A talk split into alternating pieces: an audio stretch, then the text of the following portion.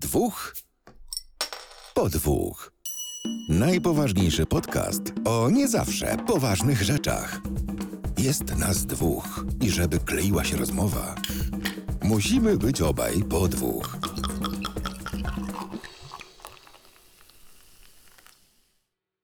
Kolejny odcinek podcastu Dwóch po dwóch, a kolejny, czyli 105. I po tej stronie witam was ja, czyli Krzysiek. Cześć. A po drugiej Adam, siema. Zaczynamy kolejny odcinek i Adam, ja mam do ciebie od razu szybkie pytanie. Jak tam ten zwariowany zakupowy piątek u ciebie? Wyobraź sobie, wygląda? Że kupiłem, tak. W X-kom jest ze wszystkich miejsc, proszę ciebie. Proszę cię, no to tak. Nie spodziewałbym się, że ci się udało. Ja też byłem, kurwa, zaskoczony, powiem ci. A czy do czego zmierzam? No wiadomo jest, że w X-komie jak co czarny piątek sytuacja wygląda tak samo, czyli występuje tak zwany błąd informatyka, albo ktoś umiera pod serwerem, albo coś się stało dziwnego na łączach, albo szczury przegryzły jakaś, nie wiem, żubr, kuna i ta aplikacja, która obiecuje złote góry, nagle robi i nie działa, nie? Więc to, że mi się w ogóle... Ja kupiłem nie dlatego, że chciałem kupić, ja kupiłem, żeby sprawdzić, czy działa i o kurwa działa. Więc pierwsze, co sobie kupiłem, to sobie kupiłem słuchawki. No widzisz, to nie chwaliłeś się przed. Baseseusa, takie maciopkie w ucho wkładane, za jakieś, żebym ci nie skłamał, brazylion dolarów bonusu, bo ja za nie dałem 30 chyba 5 zł, czy coś takiego. A one normalnie kosztowały ponad 100, czy coś jakiś taki... To za 35 zł to w Radomiu nawet burgera nie kupisz. Nie powiem ci jaki to jest model, bo nie mam ich przy sobie w tym momencie. Nie, przysięgam, nie chcę mi się wchodzić i sprawdzać. Ale kupiłem sobie słuchawki za 30 parę złotych i kupiłem sobie kabelek USB typu C, 2-metrowy, za złotych polskich chyba 9. Czy 6, coś takiego. Także wydałem poniżej 50 zł z przesyłką ze wszystkim i jestem ze słuchawek w sumie zadowolony, bo już raz prawo zgubiłem. Całe szczęście małżonka, wspaniała kobieta, znalazła je w klatce przed drzwiami wejściowymi do mieszkania. Nie zorientowałem się w ogóle. A co było jeszcze najpiękniejsze, ja ich w ogóle nie używałem wtedy, kiedy je zgubiłem. One po prostu były włożone w ten taki plastikowo-magnetyczny stojaczek i miałem go luzem w kieszeni, więc jak wyjmowałem klucze, to za maszystym gestem sprawiłem, że słuchawka zrobiła bye bye i jakby nie żona, powiem ci, że to bym nie miał. Z fartem bardzo, bo ta słuchawka zazwyczaj jest mała, więc jakby gdzieś tam wpadła to... Taka maciopka dosłownie, to jest taka, no wiesz, właśnie 20 groszy, nie? Tylko nie płać proszę. No byłoby nie fajnie, ale za te pieniądze prawdopodobnie bym też się nie zmartwił jakoś przesadnie. Byłoby mi przykro oczywiście, ale nie na tyle, żeby tam płakać jakoś strasznie. Ja też wszystkich naszych widzów i słuchaczy chciałbym serdecznie przeprosić za to, jak strasznie skrzeczę, ale chory jestem już czwarty tydzień. Mam serdecznie powyżej pępka tego, że jestem non stop chory. To wszystko dzięki mojej fantastycznej córci, która co tydzień przynosi z przedszkola nową dżumę. Teraz w przedszkolu jest, podejrzewali szkarlatynę, okazało się, że to nie jest szkarlatyna. Rumień zakaźny. Ja bym powiedział, że to nie jest przedszkole, tylko jakiś poligon doświadczalny. No to mówię, przedszkole. No jest, bracie, dramat. Ja nie chcę nawet o tym wspominać, bo jest stara prawda rodzicielska, to tobie mówię jako bezdzietnemu, że jeżeli dziecko choruje w przedszkolu bądź szkole na coś, to tydzień później stary też będzie chory. No, dostajesz rykoszetem takim dosyć mocnym, jakby nie patrzysz. Rykoszetem ja się czuję, jakbym kurwa z haubicy dostał, bracie, nie rykoszetem. To rozpaprany do tego stopnia, że się po prostu odechciewa. Byłem u pana doktora, a pan doktor na moje, wiesz, L4, a on mówi, ni chuja. I tyle, nie? Więc... Pozdrawiam pana doktora, ale co do L4 się nie dogadaliśmy. Liczyłem na trochę więcej Hipokratesa, a nie wyszło. Nie?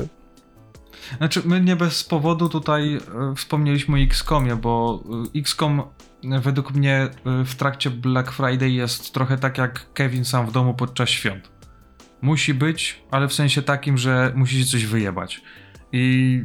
Oni tam poprawiają, coś tam robią, jakieś nie wiadomo z jakiego Bangladeszu serwery sprowadzają, ale tak, start 23 i od 23 masz błąd w aplikacji Znaczy mnie bawi to w ogóle, przepraszam cię, przerywam, ale zrozumcie, ja na przykład osobiście, nie wiem jak ty, ja X-kom darzę naprawdę dużą dozą sympatii, ja znam ludzi tam pracujących, ja bardzo często zakupy tam robiłem, robię i robił, prawdopodobnie będę, ale jeżeli przychodzi do Czarnego Piątku, to...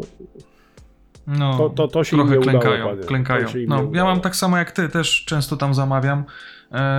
Nie mówię, że tam często jakoś kupuję, ale coś tam zawsze się zamówi. I co? I no po chyba 7 minutach dopiero się dostałem do aplikacji, więc no tłumaczenie takie, że ej, ale u mnie działa, trochę jest nie na miejscu, tym bardziej, że pół Twittera ma screen po prostu z tego, że coś nie działa. To więc... czekaj, o której ty się dobiłeś do aplikacji? No parę minut po, 5 albo 7 minut po starcie promocji, więc wtedy już nie było sensu, bo gdzieś tam następnego dnia rano. Ja od 23 ja nawet nie próbowałem, ja chciałem zobaczyć, czy już naprawili po nocy, ja wstałem rano gdzieś koło 7, zanim poszedłem do pracy, to sobie słuchawki, pyk i tyle, to nie tak, że... To ci się udało, to ci się udało, no. No widocznie strzeliłem się w przerwę między wysypami serwera. Ja się obraziłem dosyć mocno i widzę po Twitterze, że nie tylko ja się obraziłem na ten sklep, bo no sorry, jak któryś raz z rzędu już są problemy i nie mogą tego naprawić, to... No to słabo to trochę wygląda. Ja się tak co chwilę będę dusił, bo mnie tutaj drapie, jakby co to Krzychu powycina. Przepraszam, jak będzie słychać jakiś kaszel. Będę próbował na pewno, próbował. Tak, ja celowo oddalam się od mikrofonu, by zaczerpnąć powietrza, wiesz? To tak w ramach przypomnienia starego mema.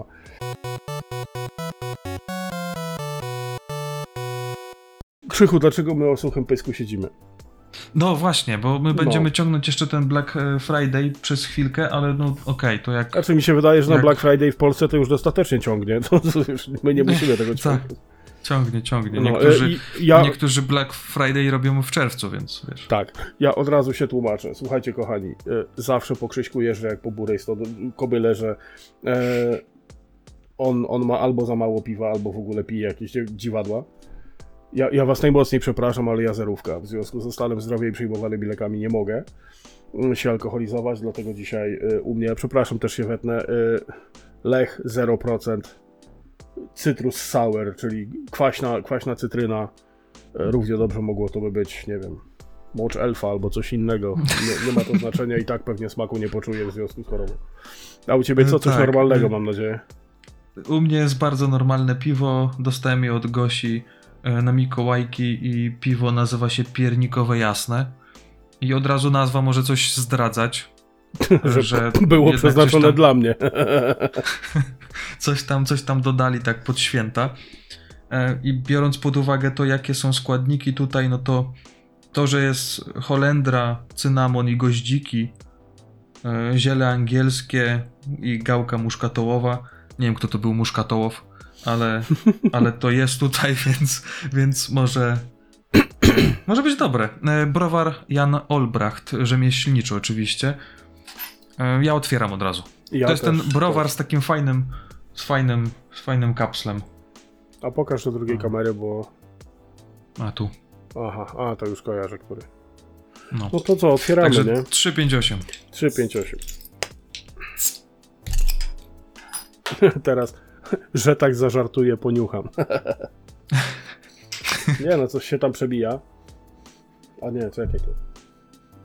No, wasze zdrowie niegodnym trunkiem, co prawda, ale wasze zdrowie. To butelka może koło tej podwawelskiej leżała i ci tak jakoś zapach przeleciał. No proszę ciebie. Jak na nic, zero to kopię. Nic, tylko się nawalić, ty wiesz, pęci.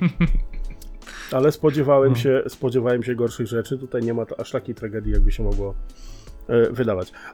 A propos właśnie tego piątku. Jeszcze nigdy nie lizałem szyjki, więc to będzie pierwszy raz, nie? Ty się dajesz nakręcić przy tym człowieku. Czaj te memy. Się liczy. Czaj te memy. Słuchaj, jeżeli chodzi o Czarny Piątek, to ja podszedłem do tematu bardzo po macoszemu, bo w odcinkach podcastów wcześniejszych, dużo wcześniejszych, omawialiśmy ten Czarny Piątek i jak na pewno zgodzisz się ze mną, to nie jest Black Friday, tylko Black Friar w naszym pięknym kraju, bo trafienie prawdziwej, dobrej produkcji. Trzeba się pilnować. Żart. Ja wszedłem na stronę, znaczy na apkę X-komu dla żartu tak naprawdę, tylko sprawdzić, nie? A ten... I ty tam wszedłeś po coś? Ty miałeś plan kupić cokolwiek na ten czas? Nie, właśnie chodzi o to, że ja w tym roku nie miałem kompletnie żadnych planów. No może poza Stream Deckiem, od którego tak jakby rozglądam się za nim już od kilku miesięcy i patrzę, sprawdzam ceny, co jest w zasadzie przy zbliżającym się Czarnym Piątku jest bardzo ważne, żeby sprawdzać ceny. Nawet jeżeli gdzieś tam macie te porównywarki cen i to, że pokazują wam historię cen, to ja bym we własnym zakresie po prostu sprawdzał, no nie? I ja kompletnie nie miałem żadnych planów zakupowych, ale no trochę, że tak powiem, poleciałem w tym roku. Choć wspomagałem się raz, że Allegro Payem, nawet jeden produkt na raty kupiłem, no bo skoro sklep płaci za ciebie 2 raty, a to się przekłada na jakieś 350 zł zniżki, no to czemu nie? No oczywiście. Trzeba skorzystać, skoro akurat taka promocja była. Nie będę tam jakoś wchodził w szczegóły, bo to nie chodzi o to, żeby tam, nie wiem, nie chwalę się w ogóle tym, co kupiłem, bo to nie o to chodzi, ale wreszcie... Dom, samochód, tak. Dacze nad jeziorem, kolorowy telewizor marki Panasonic, nowy tak. Zestaw do pędzenia bimbru do lewatywy. I 3 radia Grundig. Przez K na końcu, żeby nie było. Tak, tak. I rzeczywiście Stream Deck się pojawił, ale jeszcze nie miałem nawet czasu, żeby go podłączyć. I to też nie jest tak, że wiecie, pojawił się Czarny Piątek i od razu polowanko na Stream Deck. Po prostu widziałem, jak ta cena się tam kształtowała i poniżej 500 się udało go kupić. Nie wiem, czy to jest dużo, czy mało. Według mnie to jest taka cena jedna z niższych, ale pewnie za parę miesięcy będzie jeszcze mniej. No i ogólnie trafił się też odkurzacz. A z odkurzaczem jest trochę dłuższa historia ze względu na to, że ja w domu aktualnie mam 3 odkurzacze i nie dlatego, że jestem burżuj i wiecie, z kranu się leje Johnny Walker. Znaczy wiesz, ja słyszałem kiedyś o jednym żołnierzu, co miał 3 nocniki pod łóżkiem, a przyszło to do czego i tak się na schodach zasrał bidny, no to... Dokładnie. I powiem ci, że jakbym miał tak ciągnąć tą twoją dygresję, to tak, u mnie było podobnie. Ja miałem 3 odkurzacze i tak naprawdę nie ma tego idealnego. I teraz jak się tak zastanawiam, to tym idealnym, gdybym miał z tych 3 starych wybrać, to jest Karcher. Mhm. Żółty nie do zajechania. WD3? WD3, on wciągnie wszystko. No... Myślę, że jakby mu takiego białego proszku posypał i by wciągnął, to by jeszcze szybciej działał. Także tu same plusy są po prostu tego odkurzacza. Ale 2 pozostałe odkurzacze to był okrągły samobieżny Xiaomi i 3 to był ten pionowy taki. Z kolei nazywał się Jimmy. No i stwierdziliśmy z Gosią, że te 2 po prostu zamienimy na 1 jakiś taki bardziej rozbudowany, bo głównie zależało nam na tym, żeby mieć opcję mopowania w takim pionowym odkurzaczu, a w zasadzie nie widziałem żadnego odkurzacza takiego poza Samsungiem, no i akurat Samsung Bespoke Jet się trafił. Właśnie ta wspomniana promocja ratalna, więc nawet się nie zastanawiałem, bo skoro mogłem tam zaoszczędzić łącznie około, nie wiem, 890 zł, no to czemu nie? Nie, no jasne, praktycznie też w kieszeni, nie? Też go kupiłem pod kątem takim, że sprzedam te 2, które tak naprawdę nie używam, bo umówmy się, Jimmy'ego używałem tylko dlatego, że tylko w sytuacji, gdy powiedzmy kot rozgrzepał żwirek i musiałem szybko gdzieś tam posprzątać, żeby w paluchy nie wchodził, a tego samobieżnego, okrągłego, niby automatycznego używałem tylko dlatego, żeby zmopował powierzchnię, ale tak naprawdę on rozmazywał ten brud niż mopował, więc to też było takie trochę bez sensu. I więcej on pod szafką przeleżał niż tak naprawdę pracował. Bo niestety z tymi odkurzaczami automatycznymi, inteligentnymi jest taki problem, że ty możesz je włączyć dopiero wtedy, jak posprzątasz mieszkanie. Wiesz, o co chodzi, nie? To jest tak, że zanim ja włączę ten odkurzacz okrągły, który sobie tam przeleci całe mieszkanie, to ja muszę to mieszkanie posprzątać, czyli po pierwsze przenieść kota w takie miejsce, żeby go nie wciągnęło. Po drugie, wszystkie zabawki czy wszystkie jakieś ruchome elementy trzeba gdzieś pochować, poprzestawiać tak, żeby też odkurzacz się, nie wiem, nie zaciął, nie wciągnął. Po drugie, poprzestawiać meble tak, na przykład krzesła ustawić przy stole albo, nie wiem, kuwetę kota też jakoś przestawić, żeby no, nie zderzał się jak głupek, tylko jakoś to wszystko posprzątał tak i żebym przed sprzątaniem miał wszystkie rzeczy, znaczy po sprzątaniu miał te wszystkie rzeczy, które miałem przed sprzątaniem. Znaczy mnie rozpierdziela to właśnie, jeżeli sytuacja, bo ja nie miałem nigdy takiego samobieżnego, jeżeli sytuacja faktycznie tak wygląda, to mnie zastanawia, dla kogo jest skierowany ten produkt i na jakie połaci mieszkania, bo jeżeli tak to wygląda, jak mówisz, no to z mojego ponurego punktu widzenia to jest przeznaczone dla takiej, dla takiego korpodrona, takiego studium nieszczęścia, takie wiesz, 12-14 godzin nie ma w domu, przychodzi i stwierdza, nie no, no dobra. To jest, i wiesz, tak takiego... przejedzie to puste, pełne nieszczęścia mieszkanie, takie ponure, w którym typowego... zupka chińska się rozsypała. O tak, albo włącza dla zasady, bo ma to urządzenie i ale musi trochę popracować, nie? Dokładnie, ale jak to nie posprzątać w domu, no wstyd, nie? Dokładnie, jak to nie posprzątać czystego mieszkania? Nie, to moglibyśmy naprawdę osobny odcinek o tym nagrać, no może się kiedyś nagra, ale serio, ja jak raz w miesiącu go uruchamiałem, to było dobrze, bo to, że ty chcesz, żeby on zmopował, to nie jest to, że ty podchodzisz i naciskasz guzik i on sobie mopuje. Nie, to możesz tak zrobić, tylko najpierw musisz zrobić tak. Po pierwsze, dołożyć taką wkładkę z kawałkiem szmaty, żeby miał czym zbierać, wyjąć zbiornik, dolać wody, dolać płynu, wsadzić zbiornik i włączyć, więc to też parę minut zajmuje. I u mnie jest ten problem, że ja w przedpokoju mam szafę z lustrem w zasadzie od samej podłogi do góry. Mhm. I on głupieje, jak dojeżdża do tego lustra. On myśli, że tam jest kolejne 60 metrów mieszkania i on tam chce wjechać. I raz, że albo się obija, albo muszę po prostu mu ograniczyć jakąś wirtualną barierą, żeby on tam po prostu dalej nie pojechał. Jak widzę na mapie, że lidar jak sobie zeskanował mieszkanie, to widzę takie tunel do Narni. Tak, przejście do Narni, takie wiesz, niebiosa mi się otworzyły i wiesz, i w cały świat po prostu tam, wiesz, tam niby jest przejście jakieś, nie? Ja o nim nie wiem, ale odkurzacz wie. Więc no, dla mnie to jest głupota, dlatego stwierdziłem, że będę miał tylko pionowy odkurzacz i będę miał Kerchera, którego tak jakby główne sprzątanie jest wtedy, nie wiem, raz na tydzień powiedzmy, jak takie dokładne, że wiesz, włączam podcast, odkurzam godzinę, we wszystkich kątach, wszystkie powiedzmy, nie wiem, po biurku przelecę, po półkach. Rany, Jolek, godzinę, chłopie, ja byłem u ciebie, ty nie masz tyle mieszkania, żeby odkurzać. No dobra, no tak trochę przesadziłem, ale może za 40 minut, 45. A ten pionowy to jest powiedzmy, żeby tam raz na dzień, na dwa przejechać na szybkiego, bo w zasadzie bateria na jakieś 25 minut wystarczy na trybie tym średnim, tak jak liczyłem, i przede wszystkim po to, żeby też w formie takiej, że przejdziesz po mieszkaniu i sobie je wypolerujesz, wymopujesz tą dokładką taką specjalną. No dobra, bo rozkładałem się ja jeszcze o jednym odkurzaczu. Ty widziałeś reklamy tego przenośnego odkurzacza piorącego od Ryobi? Nie widziałem. Na baterie te takie, wiesz, typowe. Mhm. Taki skunks mały, jak nie wiem, czy to jest prawda, czy to jest tylko pic na wodę, jeszcze nie badałem tematu dokładnie. To pierze tapicerki w takim tempie, że po prostu pała mała i mieści się do plecaka. I żeby nie to, że on kosztuje 1000, to jak ja chory jestem na ten odkurzacz, to ty nie masz pojęcia. Od kiedy mam psa w domu? Znaczy, Jorka. Jest, mocno powiedziane. Wszystkie tapicerowane powierzchnie wymagają prania, także jak takie coś, to by mi się sprawdziło, ale cena jak na razie dla mnie zaporowa.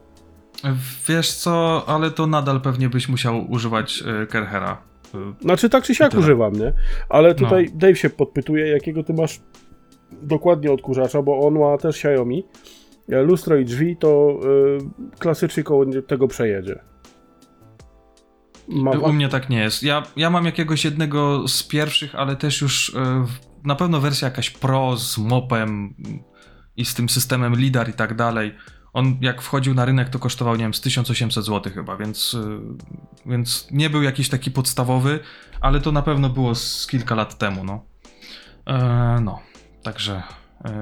Także no nie wiem, naprawdę My chyba naprawdę musimy nagrać taki odcinek o tych odkurzaczach, bo kurde, tego znaczy, nie ma w sieci, ja mam tylko jeden, więc ja to nie za wiele mogę powiedzieć. No to widzisz, to ja się pewnie rozgadam, ale zobaczymy jak będzie. Ale wracając jeszcze do Black Friday i trochę zamykając, ja głównie poleciałem, Adam, no z grami trochę, wiesz, bo jak widzę jakąś promkę, że rzeczywiście można kupić dobrą grę w dobrej cenie, no to od razu gdzieś tam rewolut się uruchamia. No i tak, Black Mesa za 14 zł z kawałkiem, więc myślę, że to jest rewelacyjna cena. To jest dobra cena, no.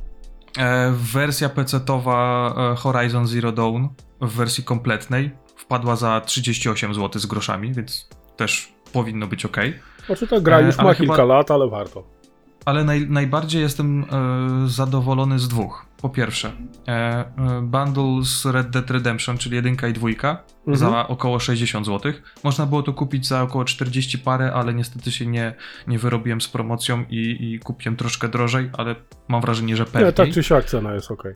I stwierdziłem, że po tych wszystkich recenzjach, które pojawiły się w sieci, tych ochach i achach i tym, że Alan Wake 2 to może być gra roku, i dla wielu graczy pewnie jest grą roku, no to udało mi się na Xboxa ją wyrwać za około 100 zł, chyba 99 czy ileś, więc... To też dobra cena, jak za nowy tytuł. Nowa gra, która miesiąc temu się pojawiła, no to już się opłacało, nie? Znaczy ja się będę śmiał, jak ci ją do Game Passa wrzucał jutro, nie? Albo od stycznia to już w ogóle. Nawet mi tak nie mów, bo nie, no wiesz. Przepraszam, no ale co? No.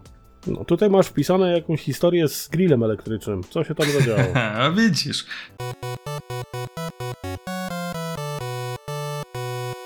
To jest wykorzystywanie dziur w systemie konsumpcyjnym, nie? To konsumpcjonizmie. Chodzi o to, że zamówiłem w Black Friday na hiperturbo rewelacyjnej promocji grilla elektrycznego dla mamy, który już był tańszy i była przy nim metka, że jest gwarancja najniższej ceny. No okej, promocja może trwać 5 minut, może trwać tydzień. Akurat stwierdziłem, że po opiniach, że się nadaje, kupię i zobaczymy, co z tego będzie. Przyjechał, kupiłem ten grill, rozpakowałem, wszystko było w porządku, działa, jest fajny. No i widzisz, problem jest taki, że ta hiper-super promocja nie była taka hiper-super, bo wystarczyło poczekać do wczoraj, czyli jakieś 2 tygodnie, no może nawet niecałe, i była promocja jeszcze 70 zł taniej. Więc tak popatrzyłem na to i mówię, no tak trochę mi się, wiesz, cebula rozkrzeniła w kieszeni i mówię, no coś trzeba z tym zrobić. Ale żeby nie być takim prawdziwym cebularzem, to po prostu grzecznie napisałem do sklepu, mówię, no panie i panowie, tak się nie robi. No wiecie, no miała być hiper super promocja, się okazało, że parę dni później jest jeszcze taniej, to nie 5 zł czy wiesz, 7 zł, to naprawdę solidna część tej kwoty, nie? To tak 1/5 gdzieś tego grilla. No i stwierdziłem, że no dobra, może dadzą jakiś kupon na przyszłe zakupy, albo nie wiem, przyślą jakieś, nie wiem, akcesoria do tego grilla. Mówię, dobra, będzie sprawa załatwiona, oni wezmą to na klatę, ja będę zadowolony, będzie wszystko okej. Nie wierzę, że cokolwiek wskurałeś. Nie, Adam. I powiem ci, że no wkurzyłem się i stwierdziłem, że za wszelką cenę zrobię machnią i tak. Kupiłem drugi raz tego grilla i go od razu zwróciłem, tylko że z tego pierwszego zamówienia. Więc ogólnie 70 zł. Ale rozumiem, że Paragon nie przekroczył 2 tygodni. Akurat mieli zwrot do 100 dni i uważaj, w odpowiedzi na tą wiadomość, którą dostałem, była informacja, że no ogólnie to rynek tak jakby no warunkuje ceny. Ceny są uwarunkowane rynkowo, no i że no nie możemy nic zrobić, no ale oczywiście może pan zwrócić grilla i kupić w tej niższej cenie, więc no jak dostałem takie polecenie. No nie, no jeżeli produkt menadżer ci napisał coś takiego, no to... no okay. Sorry, no tak się nie robi, no. Tym bardziej, że wiesz, no już był i tak mocno przeceniony, więc nie spodziewałeś się, że będzie jeszcze bardziej. I co mają powiedzieć ci wszystkie osoby, niech tam kupi, nie wiem, 1000 osób, niech kupi tego grilla 70 zł drożej? No to znaczy, wiesz co, mnie rozbraja to, że rynek reguluje ceny. No jeżeli zrobiliście turbo promocję i te 1000 osób wykupiło wam wszystkie grille z magazynu i wy tych grillów nie macie, to cena powinna wzrosnąć za kolejne, a nie zmaleć. No ale ja tam z ekonomii to słaby byłem zawsze, więc nie wiem, może ja czegoś nie wiem. Nie wiem, wykorzystałem to bezczelnie i jestem z tego zadowolony, bo miałem do tego prawo. O, możecie się śmiać, możecie nie, się... Słuchaj, wiecie, póki prawa i obyczaju nie złamałeś, no to this is the way, no jak dokładnie. Oni próbują ciebie, no to ich też, a że oni wazeliny użyli, a ty niekoniecznie, no to już pies ich trącał, nie? Będą musieli oddać, co wzięli, no. Skoro sami mi tak napisali, że tak mogę zrobić, to czemu nie? No pewnie, że tak. Dobra, co my tam jeszcze mamy? Ja może, co? Może główny temat, bo już kurde, pół godziny gadamy. No dobra, no możemy główny temat. Główny temat to będą kreskówki z naszego dzieciństwa, które w mniej lub bardziej radosny sposób zapamiętaliśmy i tutaj skupimy się raczej na tej japońskiej części tego, co się pojawiało w telewizji, czyli no, jakie anime nam z młodych lat zapadło i dlaczego. Mhm. I każdy z nas zrobił swoją listę i zaskakująco mało pozycji się pokrywa. Ja wiem, że między nami jest parę lat różnicy wieku, ale że do tego stopnia będzie... O, Dave wyszedł z Discorda, usłyszał anime. Sorry. No. I nie pokrywają się te pozycje jakoś przesadnie, bo mamy dosłownie raz, dwa... trzy tytuły powtórzone. Też tak naprawdę. Mnie to zaskoczyło, że mimo tego, że powiedzmy, że no jest jakaś tam różnica w wieku między nami, niewielka, ale jest. I ja byłem pewien, że będą jakieś pozycje, które się pokrywają, ale sądziłem, że będzie ich więcej. No. Znaczy, ja mam jeszcze jeden tytuł, ale ja sobie nie mogę tytułu... Znaczy, znam serię, wiem o czym to było, wiem co to było i nie mogę sobie za Chiny Ludowe przypomnieć tytułu. Ale to... No, czekaj, jak się nazywa? Może wyjdzie, bo wiecie, jeszcze tak tytułem wstępu do tego, ja jak robiłem jakieś tam... sprawdzałem, jakie to są te... Wiadomo, trzeba było sobie przypomnieć, co się oglądało, bo gdzieś tam jakieś pojedyncze obrazy gdzieś w głowie miałem i zacząłem dopisywać. Zrobiłem też taką, powiedzmy sobie, swoją listę. Zacząłem tam sobie dopisywać, sprawdzać, a potem jeszcze to, potem jeszcze to, potem gdzieś tam się pojawiło jakieś zestawienie. Mówię, o dobra, to też kojarzę. No i wyszło tego naprawdę sporo, więc moja propozycja do Adama była taka, żeby po prostu skupić się głównie na japońskich bajkach i w kolejnym jakimś tam odcinku przyszłościowym zrobić bajki, które niekoniecznie są japońskie, a które też znamy i oglądaliśmy, więc... zahaczając też trochę o, powiedzmy, polskie podwórko i polską produkcję z tych wcześniejszych lat. Więc no tak to wygląda. Tak to wygląda, więc nie ma tych pozycji jakoś dużo, bo też musicie wiedzieć, że... kilka sztuk.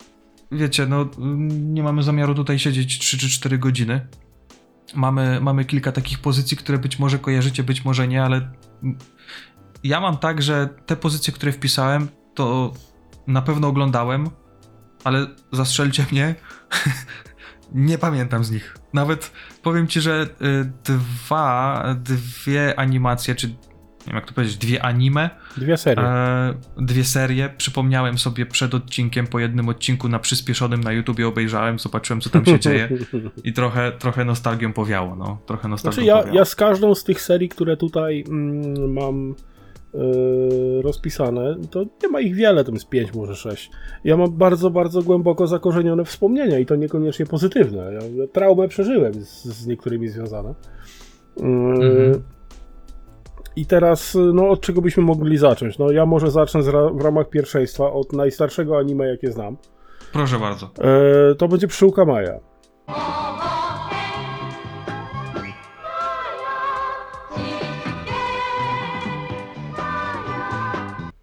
Pszczółka Maja, która dosłownie 15 minut przed rozpoczęciem nagrania Krzysiek mówi, ale jak to kurwa Pszczółka Maja anime? Co ty bredzisz, chłopie? Było tak. Przyznaję się, było. No właśnie tak, bo oryginalny tytuł to jest Mitsubachi Maja no Boken, na co Krzysiek od razu zawie, haha, Mitsubishi. No to ja ci powiem, że napisane zostało to przez pana Nissana Takahashi. To wiesz, tutaj Mitsubishi, tu Nissan, jest wesoło, nie? W każdym razie, jeżeli chodzi o samą tą serię, no to ja nie będę nikomu tłumaczył, kim była Pszczółka Maja. Ja też nie będę nikomu tłumaczył, kim była Tekla i kim był Gucio. Ale zastrzelę cię jednym faktem, którego pewnie nie sprawdziłeś, bo sobie nie zdawałeś sprawy, że Pszczółka Maja jest... kompletnie, nie, nic. Oryginalnym głosem Gucia, który nie nazywał się Gucio w oryginale. Nie mogę znaleźć, gdzie to jest. Znaczy, Willy się nazywa. Polskie tłumaczenie anime, szczególnie w tamtych czasach, to ssało strasznie, więc będą jeszcze inne przykłady i myślę, że parskniech śmiechem, jak przejdziemy do kolejnych serii, bo... ale tak, na pewno tak będzie, ale jeżeli chodzi o głos oryginalny, japoński, między 75, nie, przepraszam, w wersji z 75 i wersji z 82 Gucia podkłada Masako Nozawa. Czy nie wiem, czy ty kojarzysz takie nazwisko? Jest mi bardzo dobrze znane. Dla niewtajemniczonych Son Goku. Chyba jego mać. O, no to nie zastrzeliłeś, to tak, trafiony, zatopiony, żebyś wiedział. No a Gucio nie ma żółtych włosów, a jest Super Saiyanem, także jest wesoło generalnie, nie? Znaczy ogólnie Gucio jest cały żółty, więc... No to on jest super Saiyanem. Prawie, że. Dokładnie, on jest... Jak to... Pamiętasz ten ostatni kinowy Dragon Ball, co Piccolo się zmienił na żółtego? Tam żółtaczka jakąś miał, czy coś.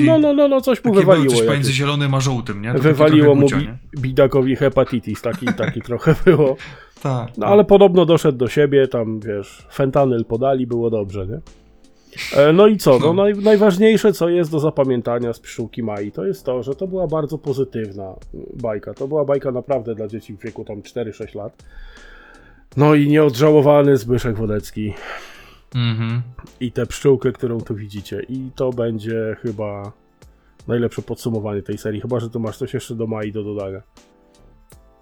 Nie mam. Znaczy każdy to zna tak naprawdę. Nawet jeżeli namiętnie tego nie oglądał, to na pewno gdzieś się przewinęło. Bo to jest jednak...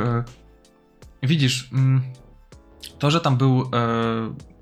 Główny motyw muzyczny stworzył Wodecki i... Znaczy to chyba napisał Karol Swoboda, on tylko napisał, znaczy wykonał chyba to tylko. Ja jestem pewien, że... Nieistotne, ale to zawsze będzie piosenka Wodeckiego.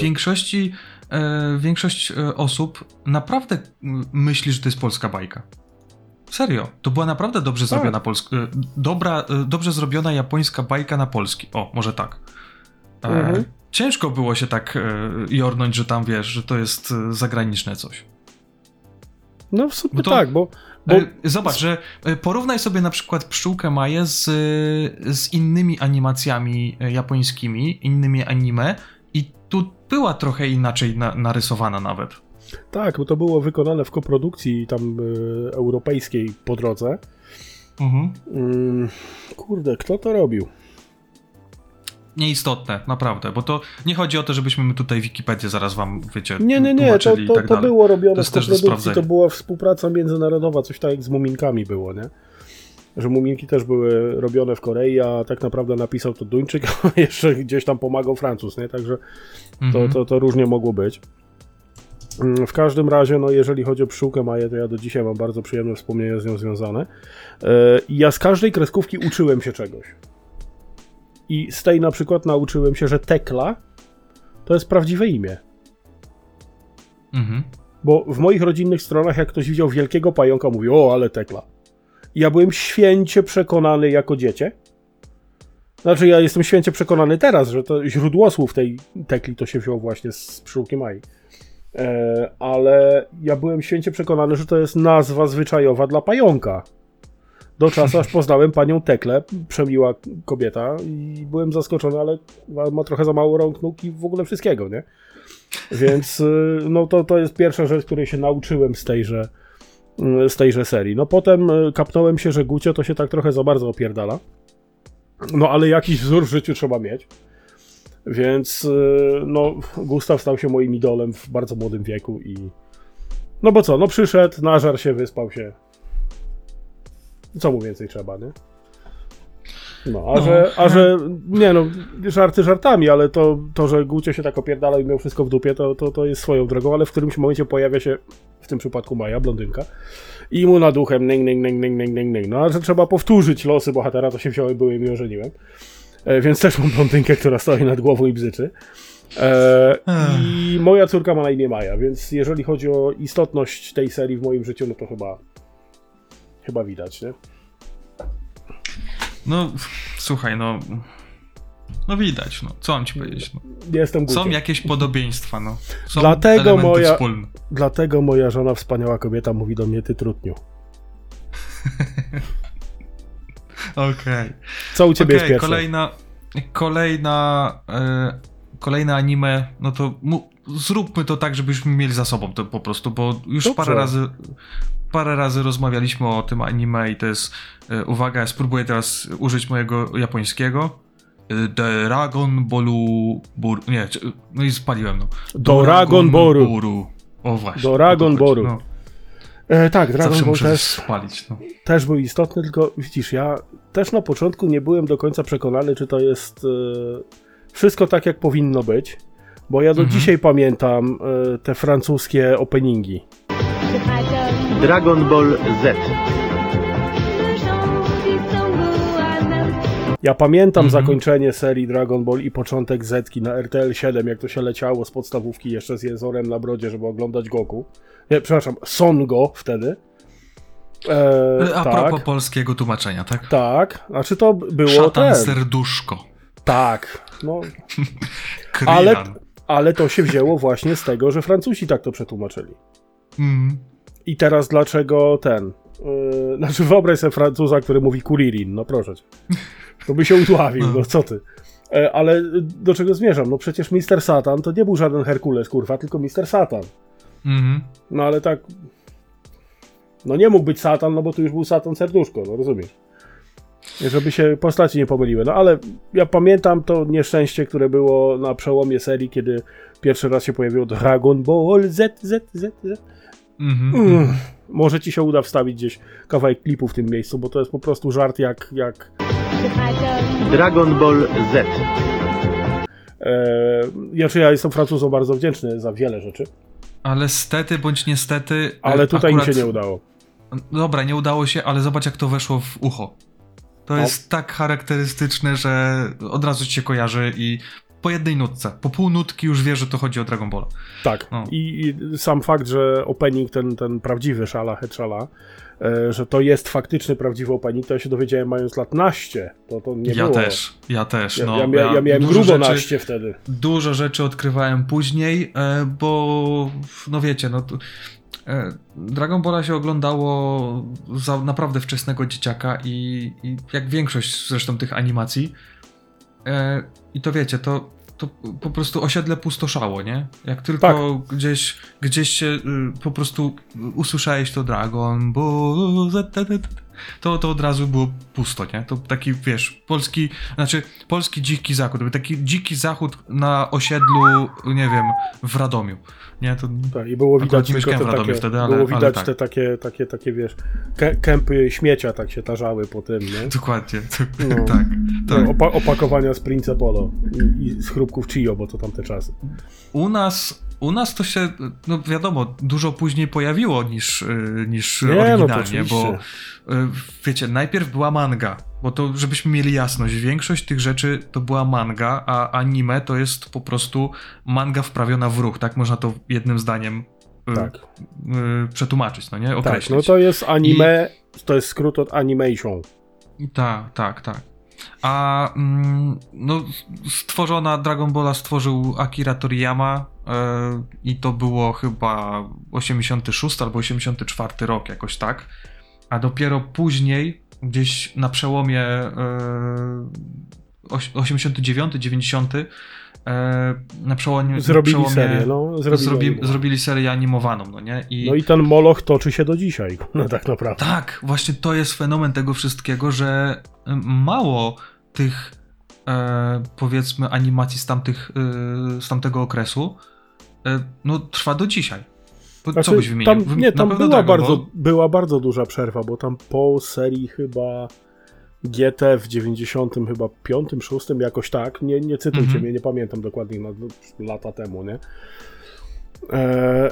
była przerwa do czasu, aż zrobili Dragon Ball Kai. To była ta taka troszkę skrócona wersja Zetki, w której walka z Freezą nie trwała 19 odcinków.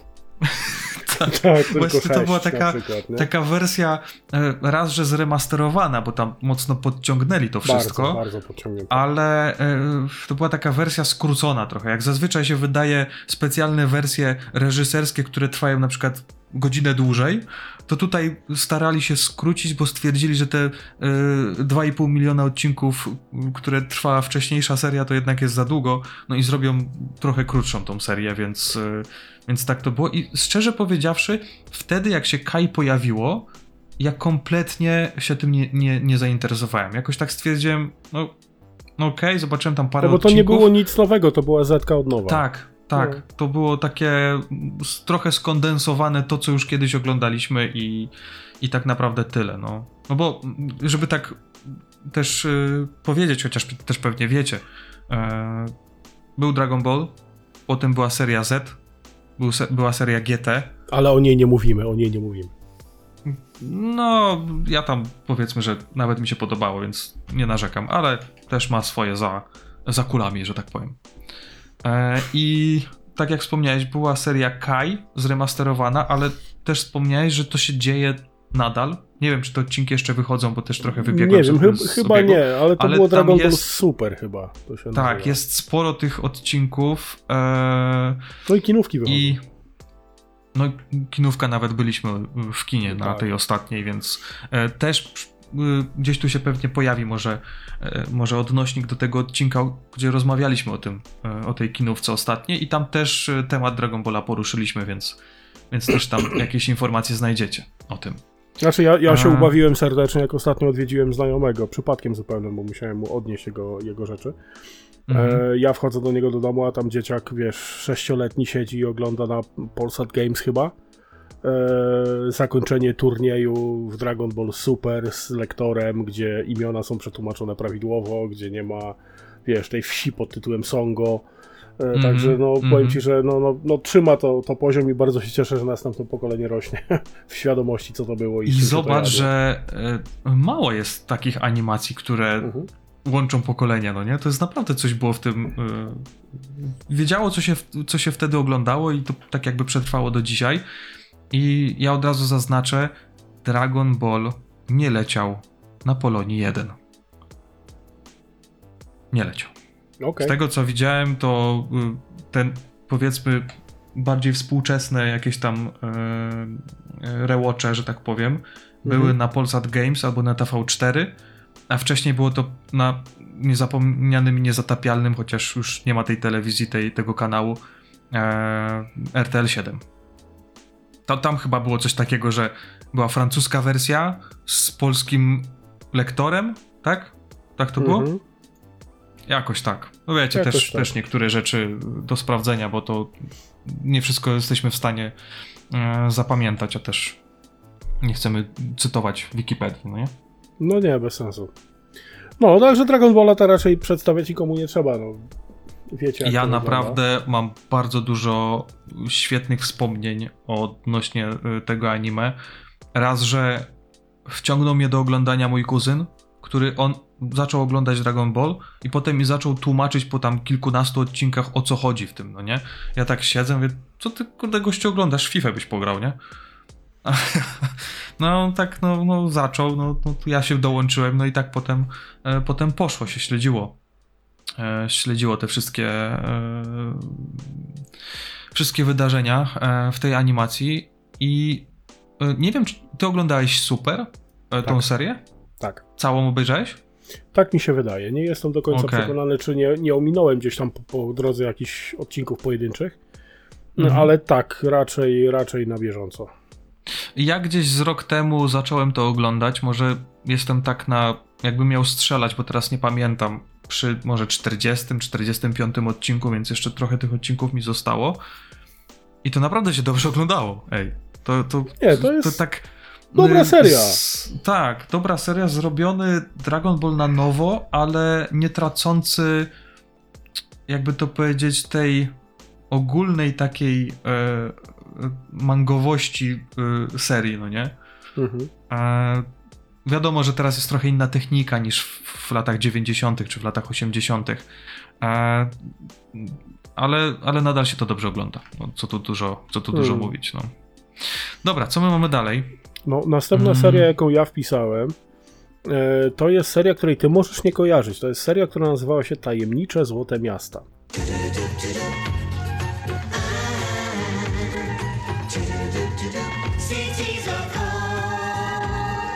I nic mi to nie mówi. Że to jest jedna z tych serii, które oglądałem trochę na siłę, bo nie byłem w stanie od niej odejść.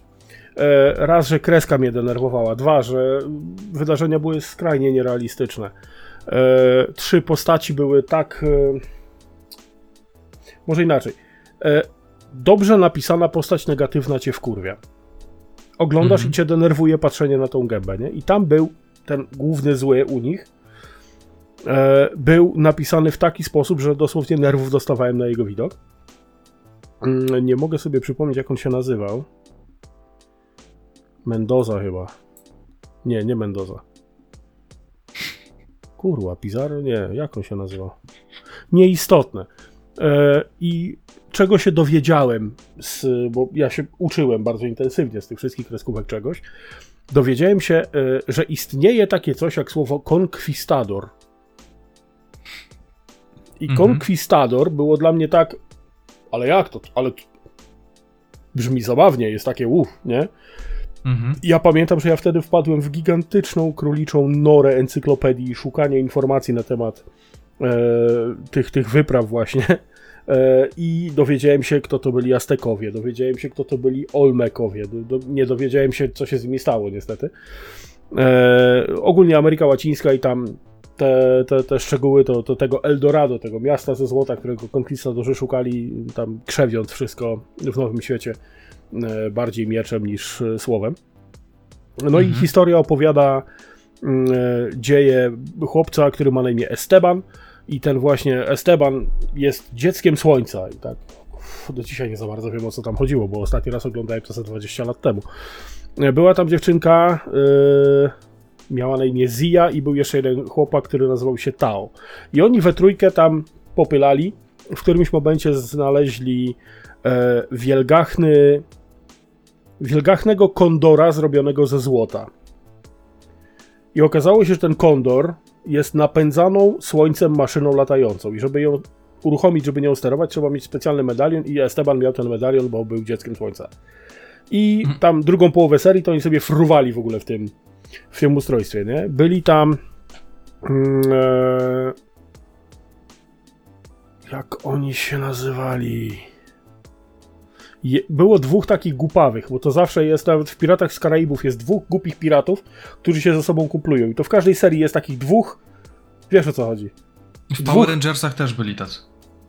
Tak, w Power Rangersach dokładnie też byli tacy. Jeden miał Sancho, a drugi jak miał, to ci nie powiem.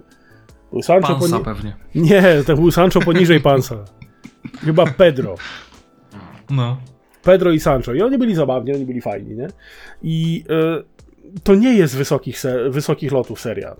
To można obejrzeć tak fajnie, żeby było, ale mi w moim bardzo młodym i bardzo nie takim rozwiniętym umyśle ciężko było, zresztą do dzisiaj mam ten problem, fakty historyczne dla mnie miały zawsze precedens. One zawsze były ważniejsze od tego, co było w historii.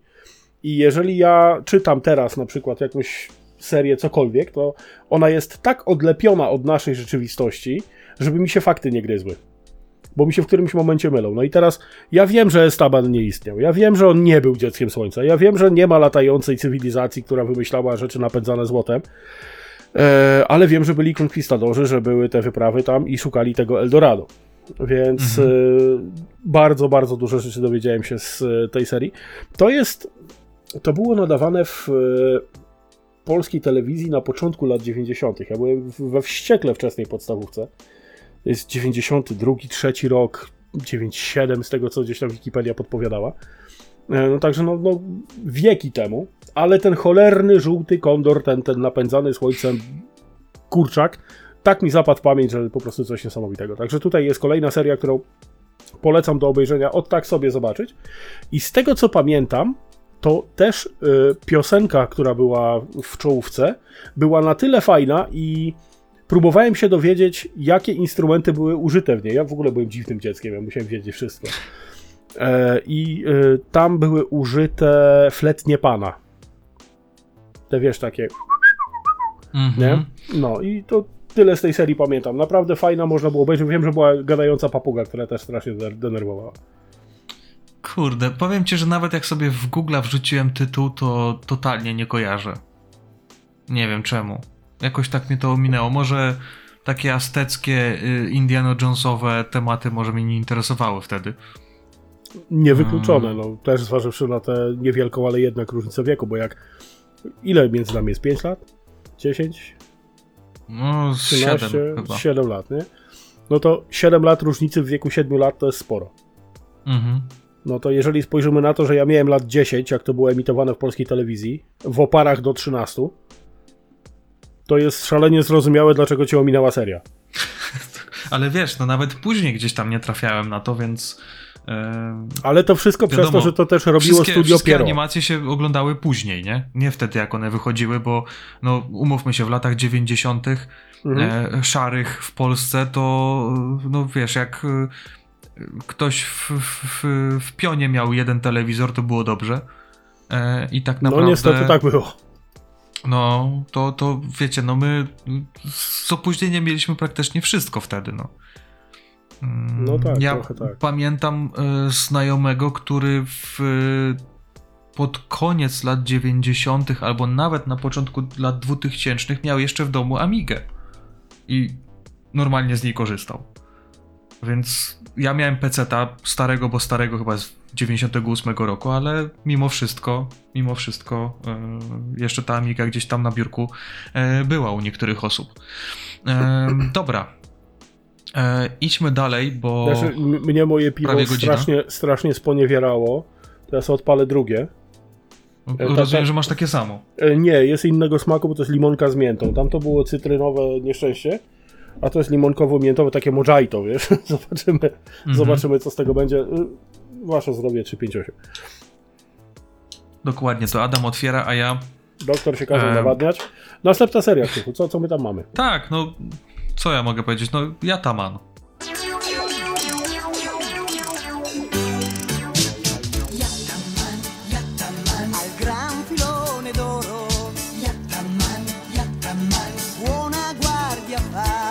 Teraz minuta ciszy dla tych, którzy teraz sobie właśnie przypominają, co to jest, albo od razu mają takie, wiecie, błysk i mówią, kurde, rzeczywiście oglądałem to, nie? Znaczy, ja powiem od siebie tylko tyle, że wiem, że było. Mhm. Ale co to jest Yattaman? I zobacz teraz, to jest animacja, oczywiście japońska, która powstała w latach 77-79, końcówka, nie? Więc bardzo stara animacja i mimo tego ja to oglądałem, bo w Polsce pojawiła się dużo później. Oczywiście dzięki Polonii 1, bo zazwyczaj te stare japońskie animacje, one się pojawiały na Polonii 1 w pierwszej kolejności. Z jakimś tam naprawdę takim, jakby to powiedzieć, żeby nikogo nie obrazić, nie drętwym, ale takim mocnym lektorem takim polskim, nie? Tam nie było dubbingu, tylko był taki bez emocji, taki lektor, po prostu coś tam sobie, szczególnie to w intrach wygląda. Zobaczcie sobie intro polskie Yattamana, gdzie tam jest jakaś w tle jakaś ładna muzyczka Yattaman, Yattaman, na. A lektor jest po prostu jakby czytał z kartki, nie? Bez żadnej tak, emocji. Tak pewnie było. Yattaman. Żebyś wiedział. Teraz patrzę dosłownie w tej sekundzie w Wikipedię, bo tak jak mówię, ja tej serii nie znam kompletnie. Jeżeli bym zobaczył bohaterów, być może gdzieś by mi coś tam, nie? Ale ja tego Yattamana kompletnie nie znam. I ja sobie teraz zdałem sprawę z tego, że Yattaman to nie jest koleś. Mm-hmm. To nie jest jak Superman, Batman, Spider-Man, to jest Yattaman tak. I to nie jest typ, to jest zespół. Tak.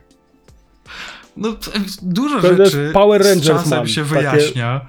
Dużo rzeczy strasznie się wyjaśnia, a jak dojdziemy do Tsubasy, to jeszcze w ogóle będzie jakaś makabra, nie? Jeśli chodzi o jakieś takie Znaczy ja widzę, że tutaj jest ukończył jeden z bohaterów, syn słynnego projektanta zabawek, a pamiętajmy, oni walczą ze złem w ogóle, ukończył budowę porzuconej przez jego ojca maszyny o imieniu Yatta Pies. Mhm. No. Ja nie wiem, czy ja chcę wiedzieć więcej na temat tej serii, Krzychu. Tam jeden z kolesi nazywa się Robi. Jest robotem. No, ale tam nie tylko był Yatta Pies. Tam było tego naprawdę sporo. Tam był Yatta Pelikan. Był Yatta Ryba, Yatta Panda, Yatta Słoń. Tam było kilka tego. To było, zaczynasz mnie naprawdę przekonywać w stronę tej serii, naprawdę. Nie, chociaż jeden odcinek sobie obejrz, naprawdę. Obiecuję, obejrzę. Żeby tak wam trochę fabułę przybliżyć, że tak powiem, zaspoilerować iluletnią bajkę? Przepraszam, nie bajkę, anime. To wiesz, mogą się obrazić niektórzy. 45 lat to lekko. Trochę tak, no. No i jak przeczytacie pierwsze zdanie z fabuły, gdzie chodzi o to, że był sobie taki kamień zwany Dokuro i on dawno temu się połamał i został rozrzucony na całej ziemi, na całej planecie, to mnie się od razu kojarzy Dragon Ball i Smocze Kule i kojarzy mi się polski serial Sagala, nie wiem, czy Tajemnicze Sagali, Świta, tak. Też był kamień, który był rozrzucony, nie? I żeby przywrócić jego moc, no to trzeba było zebrać go w całość. No i chodziło o to, że ten kamień w Yattamanie pokazywał miejsce, gdzie jest złoto ukryte. No i jak to bywa w takich anime, była wparowali konkwistadorzy i Esteban Dziecko Słońca. Była banda złego, która chciała mieć ten kamień, bo chciała być bogata, no i była banda dobrego, która wchodziła im cały czas w paradę i próbowała uratować świat, nie? Tak w skrócie to można powiedzieć. Ale to, co wyjąłem przed odcinkiem z szafy, to od razu ci powiem... Nie powiedział mi przed odcinkiem, schował, nie pokazał mi. To jest... Kendama, skąd ty to masz? Zamówiłem specjalnie do tego odcinka. Tak. Żartujesz. I od razu wam powiem, że Kendama, czyli to, co trzymam teraz, taka powiedzmy zręcznościowa zabawka japońska, to była broń głównego bohatera Yattamana. Czyli co, on sobie dosłownie w kulki leciał? Tak, nawet w kulkę, jedną. Na sznurku. I jak to cię nie przekona do tego, żebyś chociaż jeden odcinek obejrzał, to naprawdę już nie wiem, co cię przekona, naprawdę. Ja Kendamę w rękach miałem w życiu raz, skończyło się tym, że poleciała po krzywej balistycznej w ścianę. No, chyba jak to działa? Zamówiłem specjalnie, bo stwierdziłem, że nigdy nie miałem w rękach japońskiego jojo. Nawlecz kulkę na patyk. I spróbuję... Nie! Ej, ja nie sądziłem, że to jest tak popularne, jeśli chodzi o sport. Bo jak na YouTube'a sobie wrzucisz, to jest pełno trików, pełno w ogóle jakichś zawodów w Kendamie i ja byłem w szoku, naprawdę. Ale Krzysiek, to jest dla Azjatów, oni są wyjątkowi. No, ja wiesz, jak mi się uda tutaj na tym kapie położyć, bo wiecie, to jest albo tak, albo w drugą stronę tak, jest mniejszy kap, większy kap i spike, no nie? Więc, no i się różne tam triki robi tym. Jak pierwszy raz mi się udało zrobić tak, żeby złapać tą kulę na tym większym kapie, no to ja wiesz, zamarłem po prostu w ruchu i się nie ruszałem, że nie wiedziałem, że to się udało, nie? Euforia pełna. Euforia pełna, tak.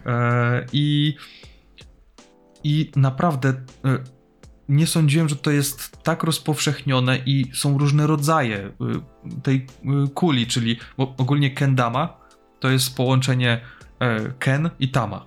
Ken to jest ten, powiedzmy, młoteczek, a tama to jest kula. Tego się dowiedziałem, nie? Jak zgłębiałem tajniki tego czegoś. Kenda jutsu. Tak, dokładnie. I to może być wykonane w ogóle z różnego drewna. Ta kula może być matowa, może być jakaś taka bardziej śliska, ma odpowiednią wielkość ta zabawka, no nazwijmy to zabawką. I jestem ciekawy, czy będę się w stanie teraz zrogowaciałych rękach i zmęczonych pracą nauczyć chociaż ze 3 trików, które jakoś tam będą wyglądać. Ja jestem święcie przekonany, że ja trafię do piekła za to, co teraz powiem. ale dlaczego mi się wydaje, z całym szacunkiem do Azjatów, którzy są na tyle dobrzy w tym urządzeniu, że triki uprawiają, dlaczego mi się wydaje, że jak ty albo ja w miejscu publicznym uczylibyśmy się, jak się tego ustrojstwa używa, to byśmy byli oskarżeni o trening do Igrzysk Olimpijskich ludzi z upośledzeniami, naprawdę. Nie, po prostu ktoś by... trening do paraolimpiady, jak słowo daje. Ja myślę, że ktoś by po pogotowie od razu zadzwonił, bo to nie byłoby innego. Dokładnie. No. I to jeszcze, to musisz być na tyle gibki przy tych wszystkich ruchach, żeby złapać tą kulę w odpowiednie miejsce, więc to nie jest tak, że se podrzucasz i ręką tylko ruszasz. Cały się ruszasz po prostu. Więc, Krzychu, ja przewinąłem stronę na Wikipedii. Mhm. I tam jest informacja, jakie jata zwierzęta tam są. No, mówiłem ci. Jata pies, jata pelikan. Dokładnie. Zdolny do latania dzięki silnikom odrzutowym. Jata ryba. Jata król. Zbudowany z części po zniszczonym jata psie... Spoiler. Jata panda. Jata Doiler. No. Jata Doiler, który jest robotem dinozaurem. Czekaj, ale... Jata ból, który nie jest bykiem, tylko bulldogiem. Jata słoń, który jest słoniem, macha uszami. I jata mistrz, który jest kurwa kangurem, który walczy jak zapaśnik sumo. Ale to nie jest najlepsze w tym. Wiesz, dlaczego mi się podoba jata panda? Raz, że nazwa jest zajebista, ale jata panda, to uwaga, zaskakująco, jest panda, robot panda, jadąca na motocyklu z małą pandą na głowie, więc... No. To w takim razie jest jata panda, albo jata panda, nie rozumiem. No. Nie, naprawdę, zobaczcie sobie. Ale żebyście się nie pomylili, ja od razu tutaj ja was ostrzegam. Nie pomylcie się i nie oglądajcie filmu fabularnego, który powstał na podstawie tego anime, bo coś takiego powstało i uwierzcie mi, nie włączajcie tego. To ma 108 odcinków, Krzysiek, to ma ponad 100 odcinków. A po 20 minut jest odcinek, no co ty chcesz? To jest stara szkoła robienia dobrych odcinków po 20 minut, no. Co ostatnie miało tyle? To chyba Wojny Klonów miały po 20 parę minut.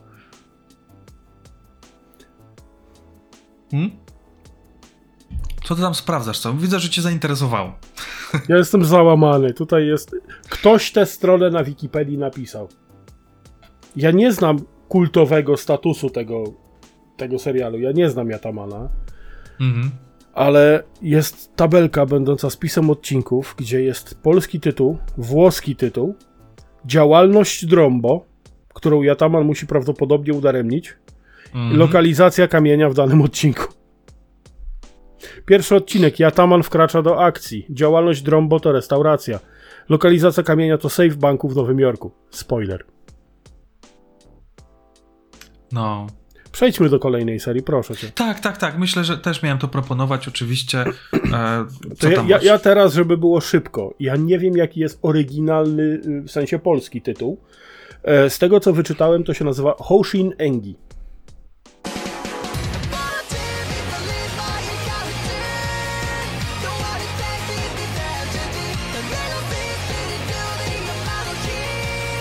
I tam główna z postaci nazywała się w polskiej wersji Tajkun.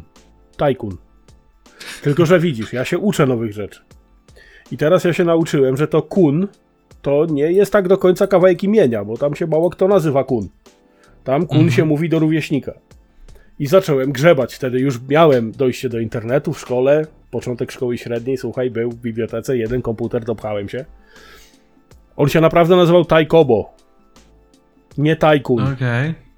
I po raz kolejny tłumacze polegli. Wstyd. Marsz do kąta, na grochu klęczeć, jutro z rodzicami barany. No i to była seria o gościu. Ja niewiele pamiętam z tej serii. Ja pamiętam, że koleś był jakimś kurwa magikiem. Miał gównianą czapkę, jakąś chusteczkę zawiązaną na łbie. Miał takiego fryndzla tutaj pomarańczowego. I poruszał się na trzymającym szklaną kulę latającym muminku. Który nazywał się Spuszan. To może ja dobrze, że tego nie oglądałem. Ja nie żartuję, naprawdę. Facet miał fryndzla na głowie i latał na trzymającym szklaną kulę latającym muminku i miał wielkie stopy. Ja ci wyślę na Discordzie, spójrz teraz, proszę, ja bym chciał zobaczyć twoją reakcję. Widzę już... To jest postać tego typa. No. Aha. I zaraz ci... I to jest jego kolega z Puszan. Czekaj, nie, z Puszana znajdę. Jest z Puszan. Adam, ja nic dziwnego, że ty taki jesteś, jak ty takie rzeczy wtedy oglądałeś. Ale on z Puszan też miał wielkie stopy, zobacz. I on latał mu na garbie. Ojej, to jest muminek, to jest super muminek według mnie. Połączenie super owcy i nieszczęścia. W każdym razie, dzisiaj nadużywam słowa nieszczęście, nie powinienem. I tam była jedna postać, która do mnie osobiście trafiła bardzo mocno. To był taki, nie wiem, czy to miał wyprany mózg, czy to faktycznie była maszyna, to był taki jakiś półcyborg, który był kompletnie wyprany z emocji. I jego główną bronią były strzelające mankiety. Ja nie żartuję, facet miał na nadgarstkach bransoletki zrobione z łożysk tocznych, prawdopodobnie stożkowych od stopowiązałki albo od innego ziła, i celował ręką i one tak wylatywały z wielką prędkością, a że to, wiesz, sążniste łożysko, dobra, radziecka stal, nie? Rozwalały to, co miały rozwalić, i wracały mu na tą rękę. Tylko widzisz, myk polegał na tym, że on, tak jak tutaj przedstawiony Taikobo, miał rękawice wielgachne, miał łapę jak smok, ale tutaj w nadgarstku był dosyć wąski. Mhm. I ja się zawsze zastanawiałem, jakim cudem to łożysko toczne zrobione z radzieckiej stali wylatuje mu bez rozszerza i nie zrywa mu dłoni, a potem wraca. I stwierdziłem, że to nie jest dobry pomysł, żeby to oglądać do końca, więc ja pamiętam obejrzenie kilku odcinków i sobie odpuściłem. Także pamiętam tę serię, była, tak, leciała chyba na TV7 właśnie. Nawet nie wiem do końca, o co chodziło w tej serii. Wiem tylko, że koleś był śmieszny. To było zabawne, bo latał na muminku i mnie bardziej ten muminek rozpierdzielił niż cała reszta. No, także była taka seria, pamiętam ją. Nauczyłem się, że można łożyska toczne, stożkowe używać do walki. I latać na muminku. Od razu powiem, nie oglądałem tego, nie kojarzę i znowu mnie zaskakujesz, bo kolejna pozycja, która nam się nie pokrywa, a miało być ich kilka, więc wiesz... No. To świadczy tylko o tym, że jeszcze kilka przed nami, jeśli chodzi o serię. I coś jeszcze chcesz dodać, czy mam przejść do kolejnego? Nie, to ja tylko mówię, że była, ale to niewiele. To ja tak bardzo, bardzo płynnie, bo nie mam nic do powiedzenia na temat tego, co powiedziałeś. Wiem tylko tyle, bo wrzuciłem sobie w Google'a ten japoński tytuł i mi przetłumaczyło, że to jest Łowca Dusz. O, widzisz. I kiedyś było też angielska nazwa Soul Hunter, co akurat można przetłumaczyć jako Łowca Dusz. Nie wiem dlaczego, mi się od razu skojarzyło z Legacy of Kain. Tak, nie wiem. Tak, no, trochę tak. No. O, i nawet w trailerze jest koleś, który ma te łożyska toczne na tym. Muszę sobie to zobaczyć, no. Bo to są takie, powiedzmy, że... Być może takie klimaty, które mogą mi się spodobać, ale jakbym miał 12 lat. Znaczy to jest oparte na jakiejś chińskiej legendzie pewnie, nie? No. O, popatrz, wysłałem ci na Discordzie tego. Jeszcze dla zamknięcia tematu. Łożyska toczne w ramach mankietów strzelających, nie? No wiesz, wyobraźnia w Japończykach jest silna, więc to wcale się nie dziwię, że wymyślili muminka, który lata i wygląda jakby miał tą szatę z Piccolo zdjętą. Trochę tak. Powiem ci, że jakbyśmy tak naprawdę trochę to pooglądali i tak weszli w szczegóły, to dużo takich fabularno czy nawet gdzieś tam wyglądowych rzeczy byśmy wspólnych znaleźli pomiędzy tymi wszystkimi anime. Krzysiek, no ja nawet nie posądzałbym twórców animacji japońskiej o jakiekolwiek silenie się na oryginalność. No to nie ma mowy nawet. Bo ja teraz pasjami czytam mangi w ogóle, żeby zająć głowę czymś w robocie, no bo przecież tak jestem zapracowany, że nie mam nic innego do roboty. I upatrzyłem sobie mój nowy ulubiony gatunek. Nazywa się Isekai, czyli masz kolesia, który ginie albo zostaje porwany z naszego świata, ląduje w świecie wypełnionym magią. I zawsze, nie zawsze, ale w większości przypadków jest turbopotężny, ma wszystkie cheat skille i wszystkich zabija jedną ręką. I czyta mi się to bardzo przyjemnie, no bo wiem, że nikt mu nie może nic zrobić i jest takie satysfakcjonujące, jak on tego Demon Kinga tłucze tam, nie? Na początek. I teraz, słuchaj, ja tych serii przeczytałem w ciągu ostatnich 2 miesięcy, kurde, z 50. No to rzeczywiście masz dużo czasu. One się wszystkie, znaczy nie, one mają po parę rozdziałów, bo to są wszystko świeże serie, nie? I teraz seria zaczyna się tym, że chłopak zostaje potrącony przez ciężarówkę, bo próbuje komuś pomóc, potem ląduje u jakiejś bogini, bogini go przeprasza za to, że zginął za wcześnie, wysyła go do świata, w którym jest magia i miecz i rzeczy charakterystyczne. Najpierw musi znaleźć tą gildię, żeby się zapisać do gildii, bo wtedy dostaje dowód. A zanim pójdzie do gildii, musi przetrwać w lesie, do którego trafił dosłownie Bóg wie skąd. Tam pokonuje wilka, dostaje 57 000 leveli, jest w ogóle przewypasiony i nic go nie boli. I te wszystkie serie mają ten sam scenariusz do któregoś momentu. Te pierwsze 4-5 rozdziałów to jest żywcem to samo, tylko postaci są inne. I kolejna charakterystyczna rzecz, bardzo teraz taka popularna, to jest nazywanie serii w taki sposób, żebyś nie uwierzył. Mhm. Na przykład ostatnio czytałem... Czekaj, nie będę ci kłamał. Jak to się nazywało? Wyrzucony z drużyny bohatera czerwony mag okazuje się być super wykoksanym alchemikiem, najlepszym na świecie i w ogóle elfy będą mu pętą opierdalać. Coś takiego, nie? Że to, tam jest 47 wyrazów w tytule i to jest faktyczny tytuł, nie? O co chodzi, nie? No, także tutaj, jeżeli chodzi o takie rzeczy, to jak najbardziej. No i co? No, u ciebie wpisana jest seria... Jaka? Generał? Generał Daimos. Tak, i teraz Generał Daimos to jest też coś, czego ja nie znam w ogóle. Mhm. I to jest też stare chyba, nie?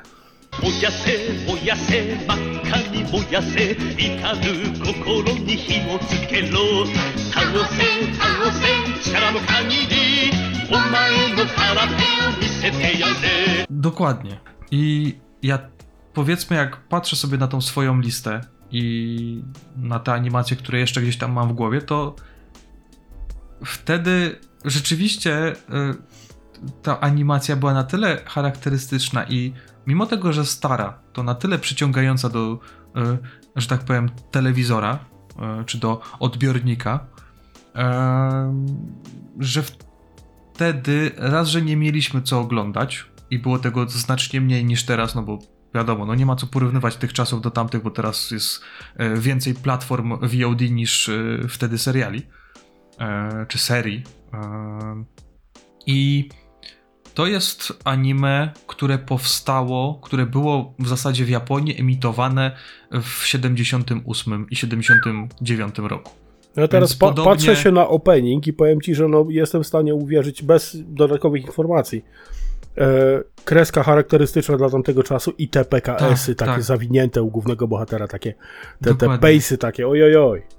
Ale to jest o mechach, to jest narysowane taką samą kreską. To było bardzo charakterystyczne i mając, powiedzmy, dzieciaka, który widzi animację, w której jest jakiś duży robot i się naparza z kimś i ktoś go kontroluje i to jest takie super, taka trochę przyszłość, no to wiadomo, że dużo dzieciaków po prostu to oglądało, bo... Zresztą to jest ta sama kreska, co w Transformersach. Mogło było zainteresować. Być może, tak. Właśnie miałem to porównać do Transformersów, którzy chyba się później pojawili. 85, 6 jakoś. Więc to było bardzo, bardzo do tego zbliżone. Żeby tak trochę nakreślić, była sobie rasa, która się nazywała Bamisjanie. No, ich planeta sobie tam wybuchła, więc no dziwne. Ups. Takie trochę nawiązanie do Sajanów. Tak, znaczy nie, no to nie, było nie? wcześniej, ale myślę, że Krypton tutaj byłby dobrym. Ono też. Wzięło było i wybuchło, no. Nie? No. Więc była sobie taka rasa, która chciała osiedlić się na ziemi i był taki sobie generał, który tak jakby miał armię, no i zaatakował ziemię, no nie? No i akurat był... Kazuya Ruizaki, to była ta główna postać, która była też pilotem tego Daimosa, bo Daimos był wielkim robotem, którego się pilotowało i który walczył z najeźdźcami. Mech. Można to określić mechem, tak? i ten robot był stworzony przez, zapoczątkowany tak jakby projekt przez jego ojca. No i on, wracając na ziemię z jakiejś tam wyprawy, gdzie szukał tak jakby generatora, czy coś w stylu tego napędu takiego, wiesz, kosmicznego, żeby ten robot w ogóle zaczął działać. No i on rzeczywiście na ziemię to przywlókł. Przypomina mi się pierwszy epizod. Nubian! I został zaatakowany oczywiście i tam próbował się przedrzeć do tajnej bazy, która była ukryta na wyspie z taką głową, nie wiem, co to było, wilk? Takie, no... Kurde, wiecie, jak ja to opowiadam, to na pewno tego nie opowiem tak, jak to wygląda i jak można zobaczyć nawet w openingu tej serii. Zresztą ja nigdy nie miałem jakichś tam takich, nie wiem, predyspozycji do tego, żeby komuś coś opowiedzieć. Wolę coś obejrzeć i po prostu zachować dla siebie.